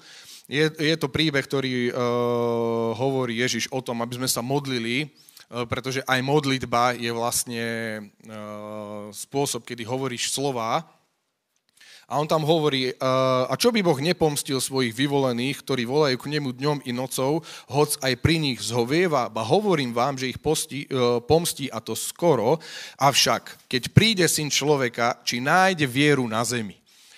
A toto je jedno slovo, ktoré naozaj hovorí o konci časov, že keď príde syn človeka, že či bude viera na zemi a vidíme, že v Biblii je napísané, že Počutie skrze slovo, teda viera z počutia a počutie skrze slovo. Hej, myslím, že v Rímanom je tak napísané. Uh, a to je, to je práve to, že aká viera alebo neviera je v tvojom živote vytvorená. Skrze aké slovo počúvaš, čo príjimaš alebo čo nepríjimaš. A je to až zarážajúce, ako, ako to funguje v živote človeka. Ak budeš viac pozerať eh, v živote na to, čo hovoria správy, čo hovoria médiá, čo hovorí okolitý svet, čo hovoria tvoji kolegovia, tvoje kolegyne a menej budeš pozerať na to, čo hovorí Božie slovo, to sa v tvojom živote stane. To sa upevní, čo ho viacej príjmaš. Preto je dôležité stále upriamovať svoj pozornosť na to, stále sa pozbudzovať, stále čítať Božie slovo, stále byť sítený, pretože my potrebujeme, my potrebujeme byť napojení na ten nekonečný zdroj života, nekonečný zdroj energie, ktorým je Boh, pretože my bez Boha nemôžeme nič. Každý jeden náš nádych, ktorý máme, každý jeden tlko nášho srdca je od Boha, je to darom od Boha, je to život, ktorý máme Takže toto treba neustále posilňovať a jedno veľmi dobré slovo je, čo som si uvedomil, keď pán Ježiš hovoril o rozsievačovi, a tam takisto hovorí, že rozsievač vyšiel rozsievať. A potom, keď hovorí svojim učeníkom výklad tohto slova, hovorí, že semeno je Božie slovo. A toto o rozsievačovi sa netýka len poťahom na to, či je človek spasený a či príjme slovo, ale hlavne poťahom, napríklad e, keď hovorí o tej, o tej burine, keď hovorí o tom, keď slovo je zasiaté a potom e, príde, e, vzrastie burina. Vidíme, že burina potrebuje nejaký čas, aby vyrástla. A toto je jedno riziko pre kresťana, aby v živote jeho človeka nevzrástla takáto burina a ne, neudusila slovo. A to slovo hovorí o tom, že starosti tohto sveta a zvod bohatstva a iné žiadosti vchádzajúce do srdca udusujú slovo a býva bez úžitku. Čiže tu krásne vidíš, že je napísané, že starosti tohto sveta, iné žiadosti, veci udusujú slovo. Teraz sú veci, ktoré, ak aj e, venuješ svoj čas tomu, aby si hľadal a čítal Božie slovo, tak sú veci, ktoré sú v priamom rozpore s týmto a ktoré vypôsobia antivieru, alebo teda vytratí sa viera z tvojho života a potom nebudeš mať silu, nebudeš, nebudeš si v istý tým, kým si v Kristu Ježišovi, nebudeš si istý tým, že máš autoritu nad vecami, na ktorými z, prirodzenej, o, z prirodzeného hľadiska nemáš autoritu, ale Boh ťa uschopní, aby ti dal tú autoritu, aby si premáhal, aby si vybojoval víťazstvo v každej jednej oblasti tvojho života. A k tomuto sme boli povolaní a k tomuto vás chcem pozbudiť, pretože obrátením, tým, že si odozdal svoj život Bohu, sa veci len začali. To, to si len prijal ten dar, ktorý ti Boh dal, a síce odpustenie tvojich hriechov, zmierenie s Bohom, ale ďalšia vec je, aby si zobral slovo, aby si ho začal používať, uplatňovať vo svojom živote, aby skrze slovo začala rásť viera v tvojom živote a aby si skrze vieru premáhal v každej jednej oblasti tvojho života. Či sú to financie, či je to zdravie, či sú to vzťahy, nech je to čokoľvek. A Boh ťa chce požehnať a požehnať ťa práve skrze to, keď budeš hľadať Božie kráľovstvo, keď sa viera bude posilňovať tvojom živote.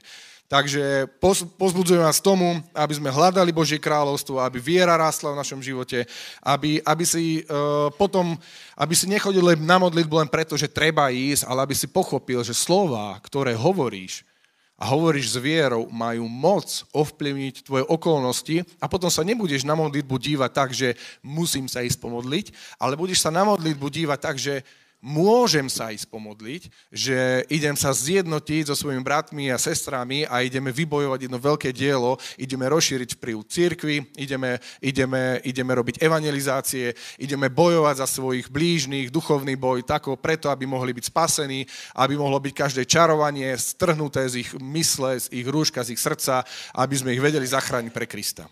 Haleluja. V tomto som vás chcel požehnať. Nech vás Boh mocne požehná. Amen. Ďakujem. Ja vás poprosím otvoriť si Matúšovo evanelium 27. kapitolu. A ja začnem tam, kde som skončil, lebo dá sa to krásne k tomu premostiť, alebo z toho premostiť. Ako som už na začiatku povedal, Biblia hovorí o tom, Boh hovorí, že môj ľud hynie na nedostatok známosti. A Bože slovo hovorí, že to je môj ľud. Boh hovorí, môj ľud.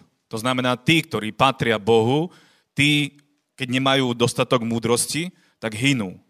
A preto ja som sa rozhodol, že dnes budem hovoriť o vzkriesení práve z toho dôvodu, aby Boží ľud nehynul, ale práve naopak, aby Boží ľud bol pevný v tom, čo Boh pre nás eh, priniesol a to, čo nám Boh dal. A ústredné e, centrum všetkého, celého kresťanstva je práve vzkriesenie. Práve vzkriesenie Božieho Syna Ježiša Krista. A keď som išiel na zhromaždenie, tak som sa modlil, že nech nám Boh dá milosť a nech nám dá zjavenie o tom, že Ježiš je vzkriesený Boh. Že on je vzkriesený, že on nezostal v hrobe. Že hrob e, je prázdny, že Ježiš je živý. Lebo my mnohokrát o tom e, počujeme a rozprávame to, mnohí to kážeme na uliciach a svojim blízkym, ale moja otázka je, máme o tom reálne zjavenie? Máme o tom zjavenie také silné, že vo svojom srdci sme presvedčení o tom, že Ježiš nezostal niekde v hrobe, ale že je živý. Keď sa rozprávame s ľuďmi na ulici, tak mnohí ľudia veria v Ježiša Krista, že zomrel. Ale nie veľa ľudí verí tomu, že on stál z mŕtvych a že je živý. A preto uh, ja som presvedčený o tom, že uh, ľud, ľudia potrebujú zjavenie o vzkriesení Božieho Syna Ježiša Krista. Lebo keď máme toto zjavenie, bratia a sestry, uh, inak budeme pozerať na všetko okolo nás. Úplne inak budeme pozerať na, na vojnu na Ukrajine. Úplne inak budeme pozerať na COVID. Úplne inak budeme pozerať na akúkoľvek situáciu, ktorá uh, prichádza. Či je to inflácia, ak je Ježiš skriesený z mŕtvych, ha, čo tam po inflácii? Ak je Ježiš skriesený z mŕtvych, tak je, uh, je to úplná šupa. Prepačením za výraz. Ale je to moderné a je to dobre vystihujúce všetko, celú tú podstatu toho, čo, uh, čo sa stalo pred 2000 rokmi, že Ježiš nie je mŕtvý. A preto budeme čítať uh, niektoré pasáže, ktoré, uh, ktoré uh, by som povedal, že chronickí kresťania poznajú, ale ja ich prečítam, aby sme to videli a aby Boh nám mohol dať zjavenie o tom, čo sa stalo pred 2000 rokmi. Ja prečítam teraz na začiatok verše, ktoré sú napísané na inom mieste, Lukášovo Evangelium 23. kapitola. Nemusíte si hľadať, ja to iba prečítam a potom prejdeme na to, čo som hovoril 27. Matúšovu.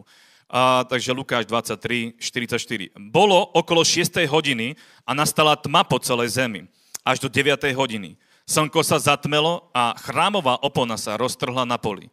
Tu Ježíš zvolal mocným hlasom, oče, do tvojich rúk porúčam svojho ducha. Keď to povedal, dokonal. Amen. Ešte na začiatok poviem to, že Ježíš bol ukrižovaný. Áno, aby nám to bolo jasné. Uh, bol, za prvé, bol zajatý, za druhé, bol odsúdený, uh, bol súdený, za tretie, bol zbičovaný, bol zbičovaný tak, že nemal podobu človeka, že bol úplne dobitý, úplne, úplne zbičovaný. Uh, bolo to škaredé, z lásky ku nám, bol odsúdený, ten, ktorý bol nevinný, bol odsúdený a následne bol pribitý na kríž a na kríži bol potom ešte jeho bok prepichnutý z lásky ku nám. Toto je obeď, bratia a sestry, ktorá nám dáva víťazstvo. Toto je obeď, ktorá nám priniesla slobodu. Toto je obeď, vďaka ktorej my nepôjdeme na súd, ale prešli sme zo smrti do života. Ak veríme tomu, čo sa stalo pred 2000 rokmi, že Ježiš, Ježiš Boží syn, zomeral na kríži. Že Boh sám, že Boh sám zomrel za človeka. Ježiš je Boží syn. Boh sám zomrel, uh, zomrel za človeka. A ďalšia, ďalšia vec, Božia krv tiekla na kríži z lásky ku nám. Božia krv, to nebola hociaká krv. To bola Božia krv. Tiekla na kríži. A čo sa dialo, keď, keď Ježiš zomieral? V Matúšovom evaníliu 27. kapitola, 50. verže napísané. Ale Ježíš znova zvolal mocným hlasom a vypustil ducha a hla chrámová opona sa roztrhla na dvoje, od hora až nadol, zem sa triasla a skaly pukali. Otvorili sa hroby a mnohé tela zosnulých svetých boli vzkriesené. A keď vyšli z hrobov po jeho vzkriesení, prišli do svetého mesta, mesta a ukázali sa mnohým. Amen. 52. verš hovorí, otvorili sa hroby a mnohé tela zosnulých svetých boli vzkriesené. A ja som rozmýšľal, prečo? Pretože predtým je napísané, že Ježíš vydal svojho ducha, vypustil ducha. Duch Kristov opustil telo a v tom, ako opustil telo, bola uvoľnená Božia moc, bola uvoľnená tá moc života, ktorá bola v ňom. A ako náhle sa to uvoľnilo, ako náhle to opustilo telo, v tom momente začala sa triasť zem, v tom momente začali pukať skaly, v tom momente sa začali otvárať hroby, lebo bola uvoľnená moc tak obrovská moc. Ale tu to nekončí. Biblia hovorí, že, že Ježiš zakričal, dokonané. Ale viete, čo bolo dokonané? Ešte to neskončilo úplne. Bolo dokonané to, že už bolo rozhodnuté. Bolo rozhodnuté. Už, už proste všetko bolo. On, on vysí na kríži, zakričí, je dokonané, vypúšťa ducha, ale potom to pokračuje. Biblia na inom mieste hovorí, že jeho duch zostupuje dolu do Šeolu. Ježiš zobral celú, eh, celú tú vinu, ktorú sme mali nie my. On zaplatil plnú sumu za náš život. To znamená nielen to, že trpel na kríži, nielen to, že bol zbičovaný, nielen to, že bol umúčený, pribitý na kríži, zomrel, ale on dokonca išiel aj dolu do Šeolu. Ja osobne som presvedčený a viem, že aj mnohí biblickí učiteľia o tom hovoria, že Ježiš trpel dolu v, v, v tom Šeole. Lebo bral celý, celú sumu za nás. Všetko to zobral za nás. Ale čo sa stalo na tretí deň? Ale o tri dni, čo sa stalo? Nádherné. Matúš 28. kapitola, 2. verš. A hla, nastalo veľké zemetrasenie, lebo pánov aniel zostúpil z neba. Prišiel, odvalil kameň a posadil sa naň. Jeho vzhľad bol ako blesk a jeho rúcho biele ako sneh. Strážcovia sa pred ním triasli od strachu a ostali ako mŕtvi. Ale aniel povedal ženám, vy sa nebojte. Viem totiž, že hľadáte Ježiša, ktorý bol ukrižovaný. Nie ho tu, lebo bol skriesený, ako povedal, poďte, pozrite sa, miesto, kde ležal. Amen. Svetkovia, ktorí vidia, že hrob je prázdny. Ježíš bol slávne vzkriesený. Opäť bolo zemetrasenie, kameň bol odvalený, Ježíš stál z mŕtvych. Následne je napísané, že sa zjavil ďalším ľuďom. Mnohí ľudia chcú dôkazy. Mnohí ľudia chcú o tom, že, že dôkaz o tom, že Ježiš je živý. Biblia dáva tie dôkazy, je dostatok dôkazov na to, aby sme verili tomu, že Ježiš stál z mŕtvych. Dostatok dôkazov. Už nie, netreba viacej dôkazov, treba iba uveriť tomu. Netreba viac dôkazov. On o žiadnom inom, uh, žiadne iné svedectvo nemá toľko dôkazov ako skriesenie Božieho syna Ježiša Krista. Celý vek sa ráta pred ukrižovaním a po ukrižovaní. Letopočty sa tak rátajú. A stále sa nájdu ľudia, ktorí pochybujú. Stále sa nájdu ľudia, ktorí hovoria o tom, že Boh nie je, že Ježiš nevstal z mŕtvych. Nie, Ježiš vstal z mŕtvych. A to je to naše víťazstvo. A čo je napísané v 1. Korintianom 15. kapitola 3. verš? Lebo predovšetkým, Apoštol Pavo hovorí, lebo predovšetkým som vám odovzdal, čo som aj sám prijal, že podľa písem Kristus zomrel za naše hriechy, že bol pochovaný a tretieho dňa vzkriesený podľa písem a že sa zjavil Kéfasovi, potom 12. Potom sa zjavil naraz viac ako 500 bratom, z ktorých väčšina doteraz žije, niektorí však pomreli. Potom sa zjavil Jakubovi a ďalej všetkým apoštolom. Nakoniec zo všetkých ako nedonosenému sa zjavil aj mne. Amen. Viac než 500 ľudí videlo Ježiša Krista vzkrieseného. Keď to apoštol Pavol píše, tak hovorí, ty ešte teraz žijú. Keď chcete, choďte sa ich spýtať. Oni ešte žijú. Viac než 500 ľudí videlo Ježiša vzkrieseného z mŕtvych. Čo ešte viacej chceme? A ďalšia vec je, že e, Apoštol Pavol hovorí, nakoniec sa zo všetkých ako nedonosenému zjavil aj mne. A ja môžem povedať, a napokon aj mne. Lebo aj ja som zažil to, že Boh sa môjho života dotkol. A všetci, čo tu sme, predpokladám, alebo väčšia časť z nás, každému jednému z nás sa Boh zjavil. Rôznymi spôsobmi. Niekoho sa Boh dotkol tak, že bol uzdravený. Niekoho sa Boh dotkol tak, že bol vyslobodený. Ale nie na tom to zastalo. My musíme veriť v skriesenie, lebo to je ten základ všetkého. My musíme veriť tomu, že Ježiš prebral to víťazstvo a posadil sa hore po pravici svojho otca. Lebo ak tomu veríme, stane sa to, čo hovorí zase Božie slovo, list Rímanom 1. kapitola, 3. verž je napísané. Evangelium o jeho synovi, ktorý sa podľa tela narodil z Dávidovho potomstva a podľa ducha svetosti je ustanovený vzkriesením z mŕtvych ako Boží syn s mocou Evangelium o Ježišovi Kristovi, našom pánovi. Amen. Ježiš Kristus, keď bol skresený z mŕtvych, bol otcom ustanovený ako Boží syn, ktorý má veškerú moc. V Jánovom Evangeliu v 28. Eh, kapitole, Matúšovom Evangeliu, pardon, je napísané, že Ježiš, keď stál z mŕtvych, tak hovorí, mne je daná každá moc na nebi a aj na zemi, preto chodte a činte mi učeníkom zo všetkých národov. Mne je daná tá moc. Lebo tu Bože slovo hovorí, že otec ustanovil svojho syna ako toho, ktorý je kráľom kráľov, ktorý je pánom pánov, ktorý má moc. A Ježiš má moc, bratia a sestry, má moc zmeniť naše životy. Preto čoho sa máme báť? Ja, ja, e, Ježiš hovorí, ja som skriesenie i život. Ten, kto verí vo mňa, aj keby zomrel, bude mať väčší život. Ten, kto verí vo mňa, bude mať väčší život, aj keby sme zomreli.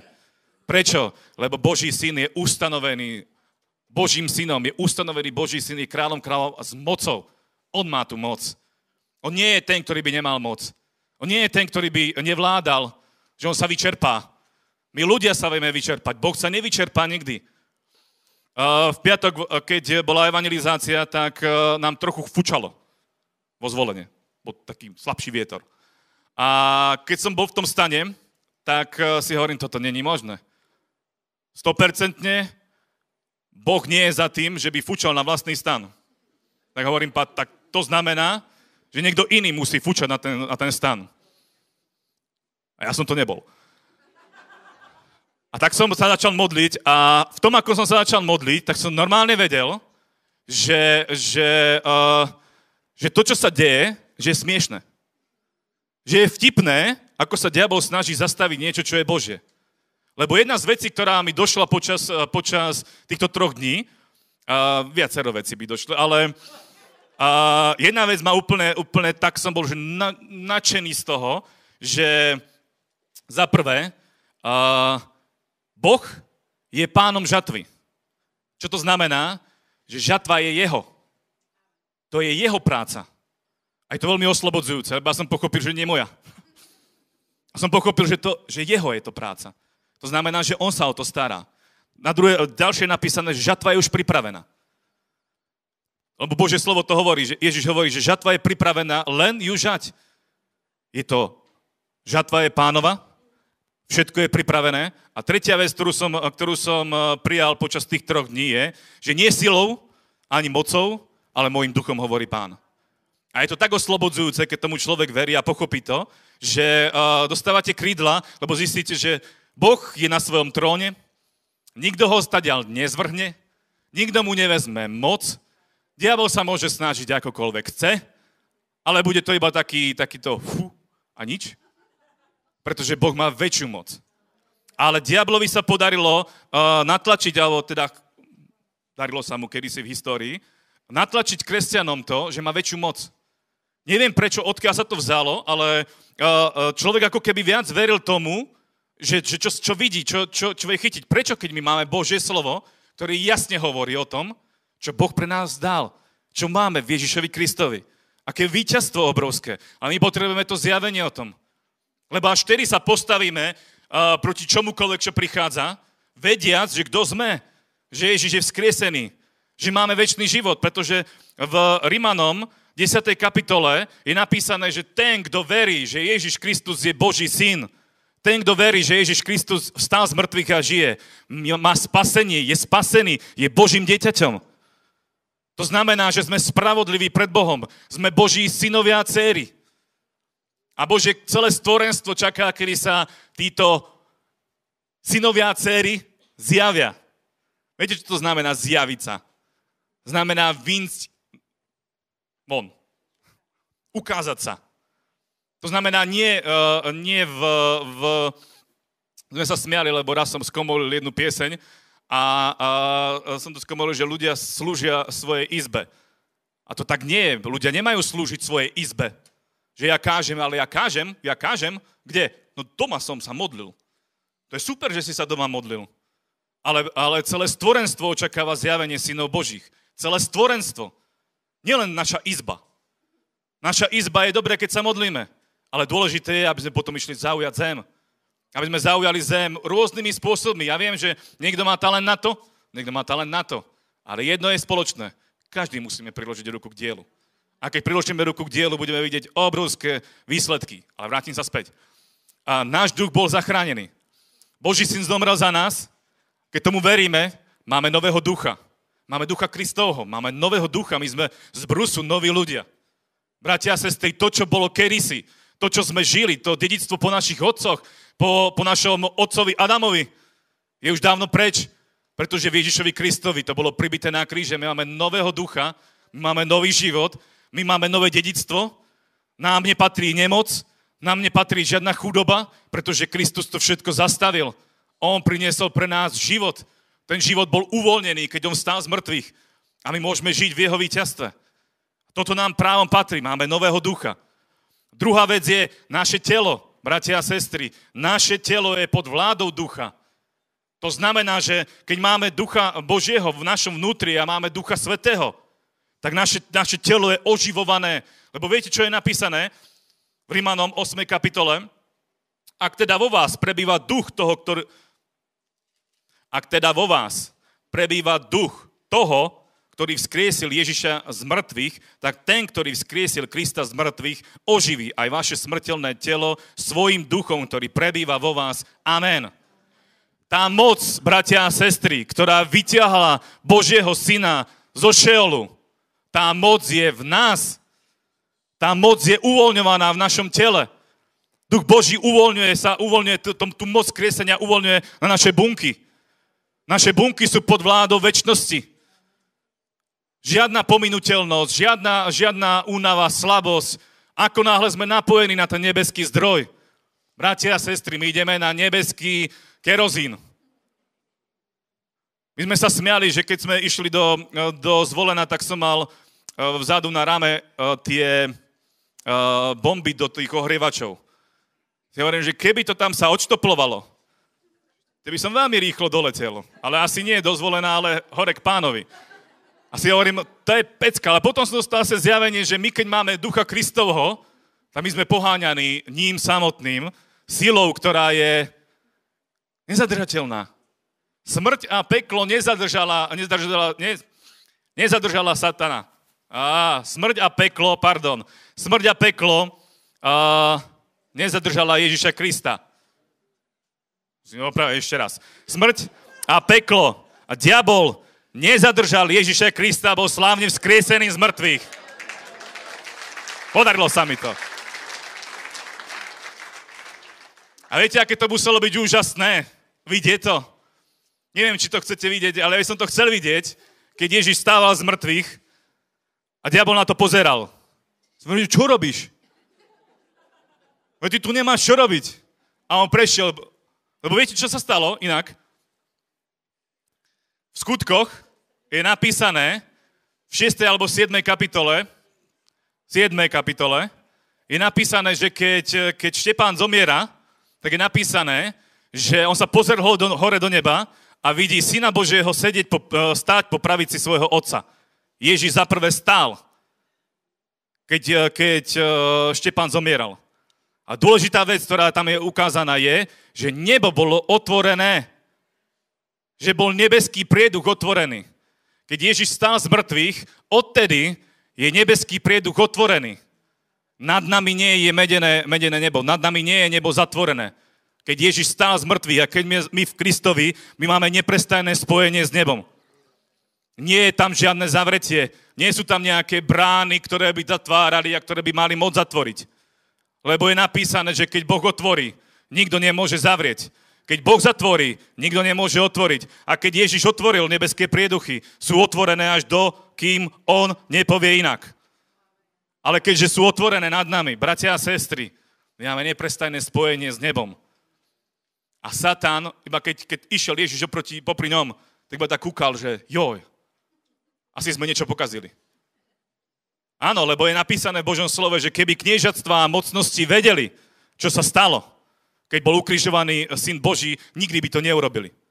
Keďže diabol nemal to zjavenie o Božom synovi, keďže diabol nemal to zjavenie, že keď Ježiš zomrie, že vlastne prehral, tak diabol si myslel, že keď, keď umúči Krista, on si myslel, že keď ho zabije, tak si myslel, že vyhral. Ale v tom je to naše víťazstvo, že on zomrel a na tretí deň bol skriesený z mŕtvych. A preto diabol bol úplne hotový z toho, že čo to je. On... Tak to nemalo byť. Lebo on nemal zjavenie. Lebo ten, kto dáva zjavenie, je duch Boží. A preto my sme vždy krok vopred, bratia a sestry. Vždy sme krok vopred a my sa nemusíme báť toho, čo diabol bude chcieť urobiť s touto zemou. Pretože my sme vždy krok vopred. Lebo máme Ducha Božieho. A keď máme Ducha Božieho, tak On nám pripravuje, On, preto mnohokrát diabol reaguje neskôr. Všimnite si, keď je evangelizácia, niekde vôjdeme s evangelizáciou, ja som to všimol, že keď prídeme niekam, kážeme, kážeme slovo, dejú sa fantastické veci. Keď tam ale budeme opakovať viackrát tú evangelizáciu, tak začne byť opozícia. A ja som rozmýšľal, prečo to tak je. Prečo nie na tom začiatku? No lebo diabol nestihol reagovať na začiatku. On nemá zjavenie o veciach. Zjavenie máme my. Zjavenie máme my skrze Ducha Božieho, ktorý nás vedie. Preto nás Božie slovo tak veľmi intenzívne pozbudzuje, aby sme boli naplňovaní Duchom Božím. Lebo keď sme naplňovaní Duchom Božím, tak my sme vždy krok vopred. Vždy sme tí, ktorí idú, idú a nikdy nevedia byť zastavení. Jediný, kto nás vie zastaviť, je naša lenivosť. Alebo nedostatok známosti. Nechcem to povedať škaredo. Ale prečo by sme, mali, prečo by sme takí mali byť, keď Bože slovo hovorí, že, že, sme, uh, že sme novými stvoreniami a že máme výťaziť. Ďalšia veľmi dôležitá vec, bratia a sestry. Uh, je doba, aká je. A máme nového ducha. Naše telo je pod vládou Ducha Svetého. Ďalšia vec, ktorá ale veľmi veľa, eh, veľakrát um, hýbe s človekom, a najmä s kresťanmi, je duša človeka. Ale však je napísané, že človek nemá byť vedený dušou, nemáme chodiť dušou, máme chodiť vierou, máme byť vedení duchom Božím. Toto je pravda. Ale prečo mnohokrát my, kresťania, sme boli vedení dušou? Lebo naše emócie sú tie mnohokrát, kvôli čomu sa my rozhodujeme a ako sa rozhodujeme. Emočný, emočná sinusoida. Raz hore, raz dolu, raz hore, raz dolu. Prečo nie stále hore? K čomu sme povolaní? Človek, ktorý je veriaci, človek, ktorý verí, je stabilný. Človek, ktorý verí, uh, nie je sinusoida.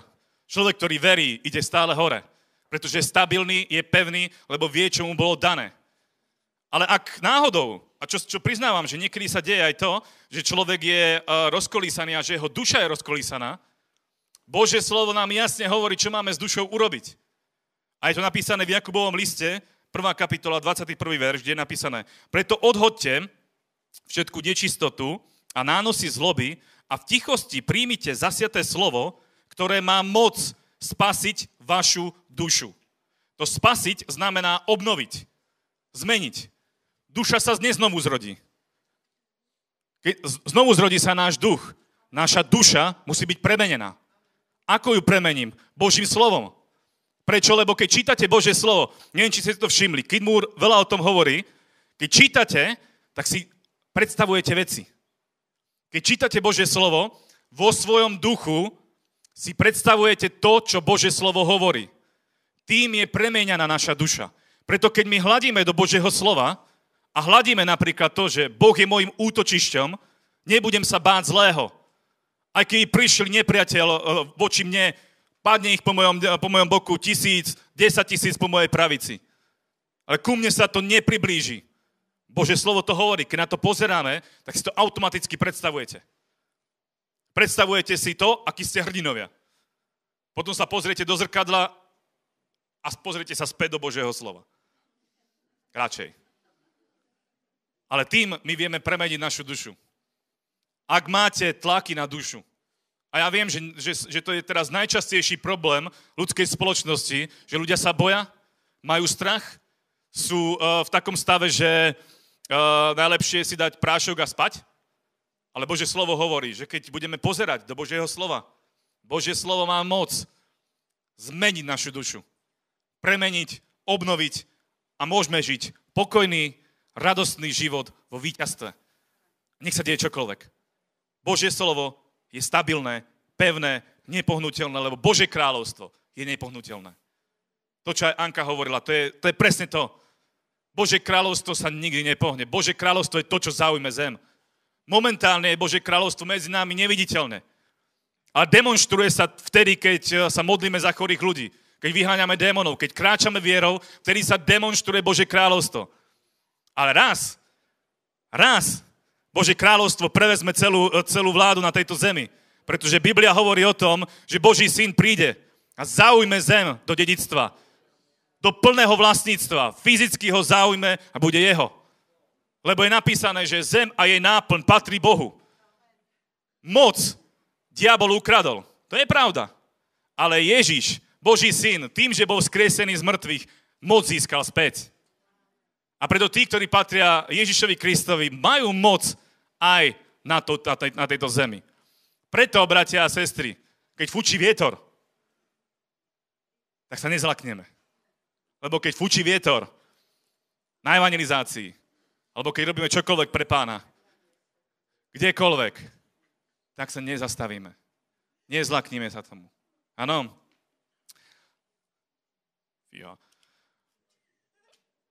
Poslednú vec poviem a, ktorú, by som vás, ktorú by som vás chcel uh, pozbudiť, je, aby,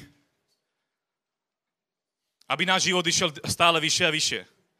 Uh, pred akciou, pred zvolenom som, uh, som tak rozmýšľal a čítal som si a pochopil som jednu vec. Ak chcem ísť na vyššiu úroveň, tak Bože slovo hovorí, že keď sme sa znovu zrodili, dostali sme sa do, do toho, čo Boh pre nás pripravil. Boh má pre každého jedného z nás miesto. Konkrétny plán. Áno. To znamená, že On pre nás pripravil budúcnosť. Tá budúcnosť je ale Jeho. To znamená, že je napísané v liste Efežanom, že Boh pre nás prihotovil skutky, do ktorých máme vojsť. Sú to Jeho skutky. Čo znamená, že my máme úžasnú budúcnosť, Bohom určenú budúcnosť, ale jedno musíme pochopiť. Tú budúcnosť my nezískame bez Boha. Môžeme ísť vlastnou silou, môžeme sa snažiť vlastnou silou, a to je vlastne to, čo som ja prijal počas tej evangelizácie, že nie silou ani mocou, ale môjim duchom hovorí pán. Čo znamená, že ak ja chcem vojsť do zaslúbenia, ktoré Boh pre mňa pripravil, ja to nedokážem sám. Ja potrebujem Boha. Ja potrebujem, aby Boh bol v tých veciach. Aby Boh ma voviedol do skutkov, ktoré On vopred prihotovil pre mňa. Pre každého jedného z nás. A teraz je otázne, chcem to, čo Boh pre mňa pripravil? A chcem, potrebujem sa Bohu podriadiť. Je napísané, podriadte sa Bohu, vzoprite sa diablovi a on utečie od vás. Čo znamená, že ako náhle ja príjmem to, čo Boh pre mňa pripravil, podriadím sa mu pod jeho vládu, rozhodnem sa ísť, tak už nesmiem sa vrácať späť. Nesmiem sa uh, vrácať po svojich vlastných cestách, alebo ísť po svojich vlastných cestách. Mám ísť tam, ako ma Boh vedie. Ale dôležité je, že ja tej kroky nebudem vedieť urobiť, pokiaľ ja nebudem rásť vo viere. Poprosím vás, aspoň čo si prečítame tak, že to budete aj vidieť. List Rímanom, 12. kapitola, a už budem končiť pomaly.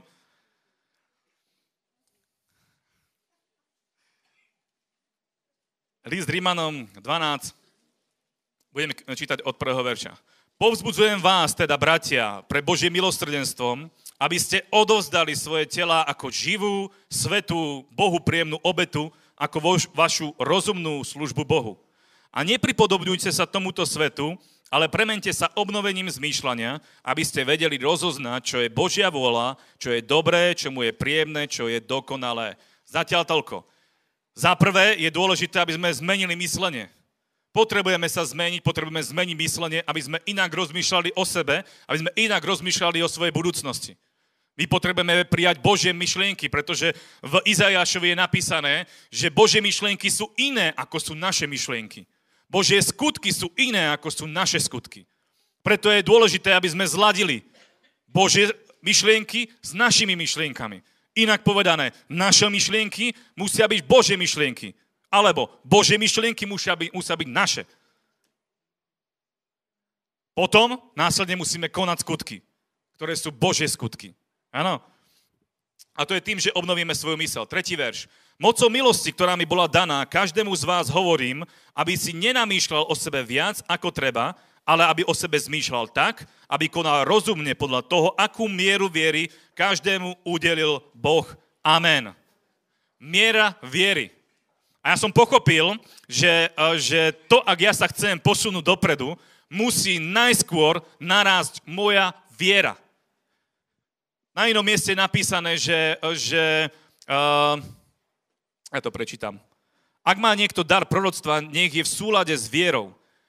Kenneth Copeland hovorí, že proroci, áno, tí, ktorí prorokujú, tí, ktorí, ktorí uh, hovoria prorocky aj v dnešnej dobe, tak Kenneth Copeland hovorí, dávajte si pozor, počúvajte iba tých, ktorí sú silní vo viere.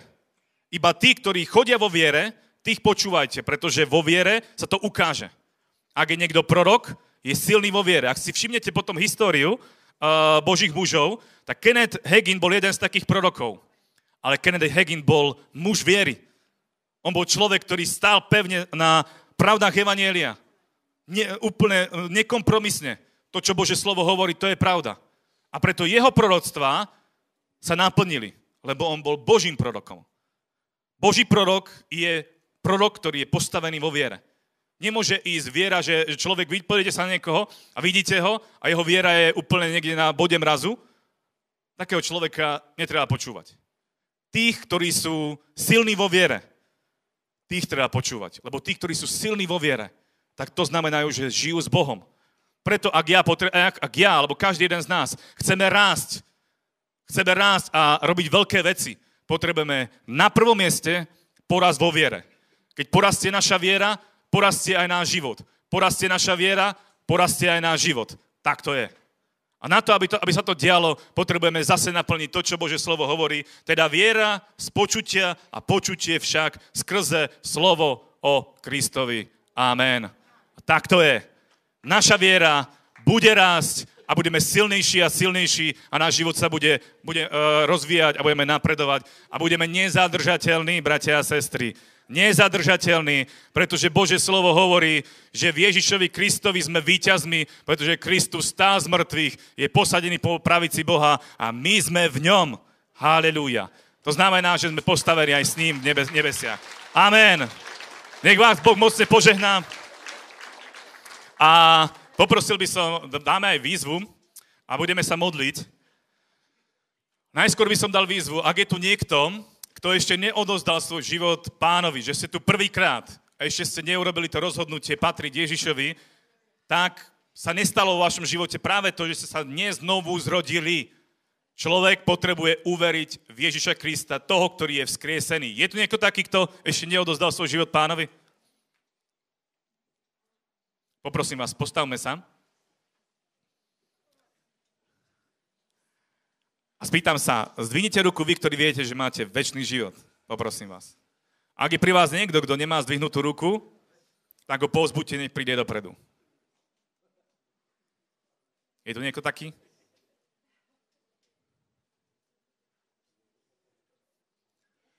Ak nie, tak ja by som možno poprosil, už nie, pustíme hudbu, pustíme hudbu, ale ak máte nejaké možno potreby alebo nejakú, ešte nejakú vec, ktorú by ste... Ak by ste náhodou potrebovali niečo, tak sa môžeme modliť. A budeme sa modliť, aby sa vás Boh dotkol, aby ste boli zmenení. Dobre? Ak nie, ďakujeme vám za pozornosť, buďte požehnaní a pokračujeme, ako hovorí pastor Jardo, a budeme sa vidieť tam, kde sa máme vidieť. Ďakujem vám za pozornosť. Držte sa.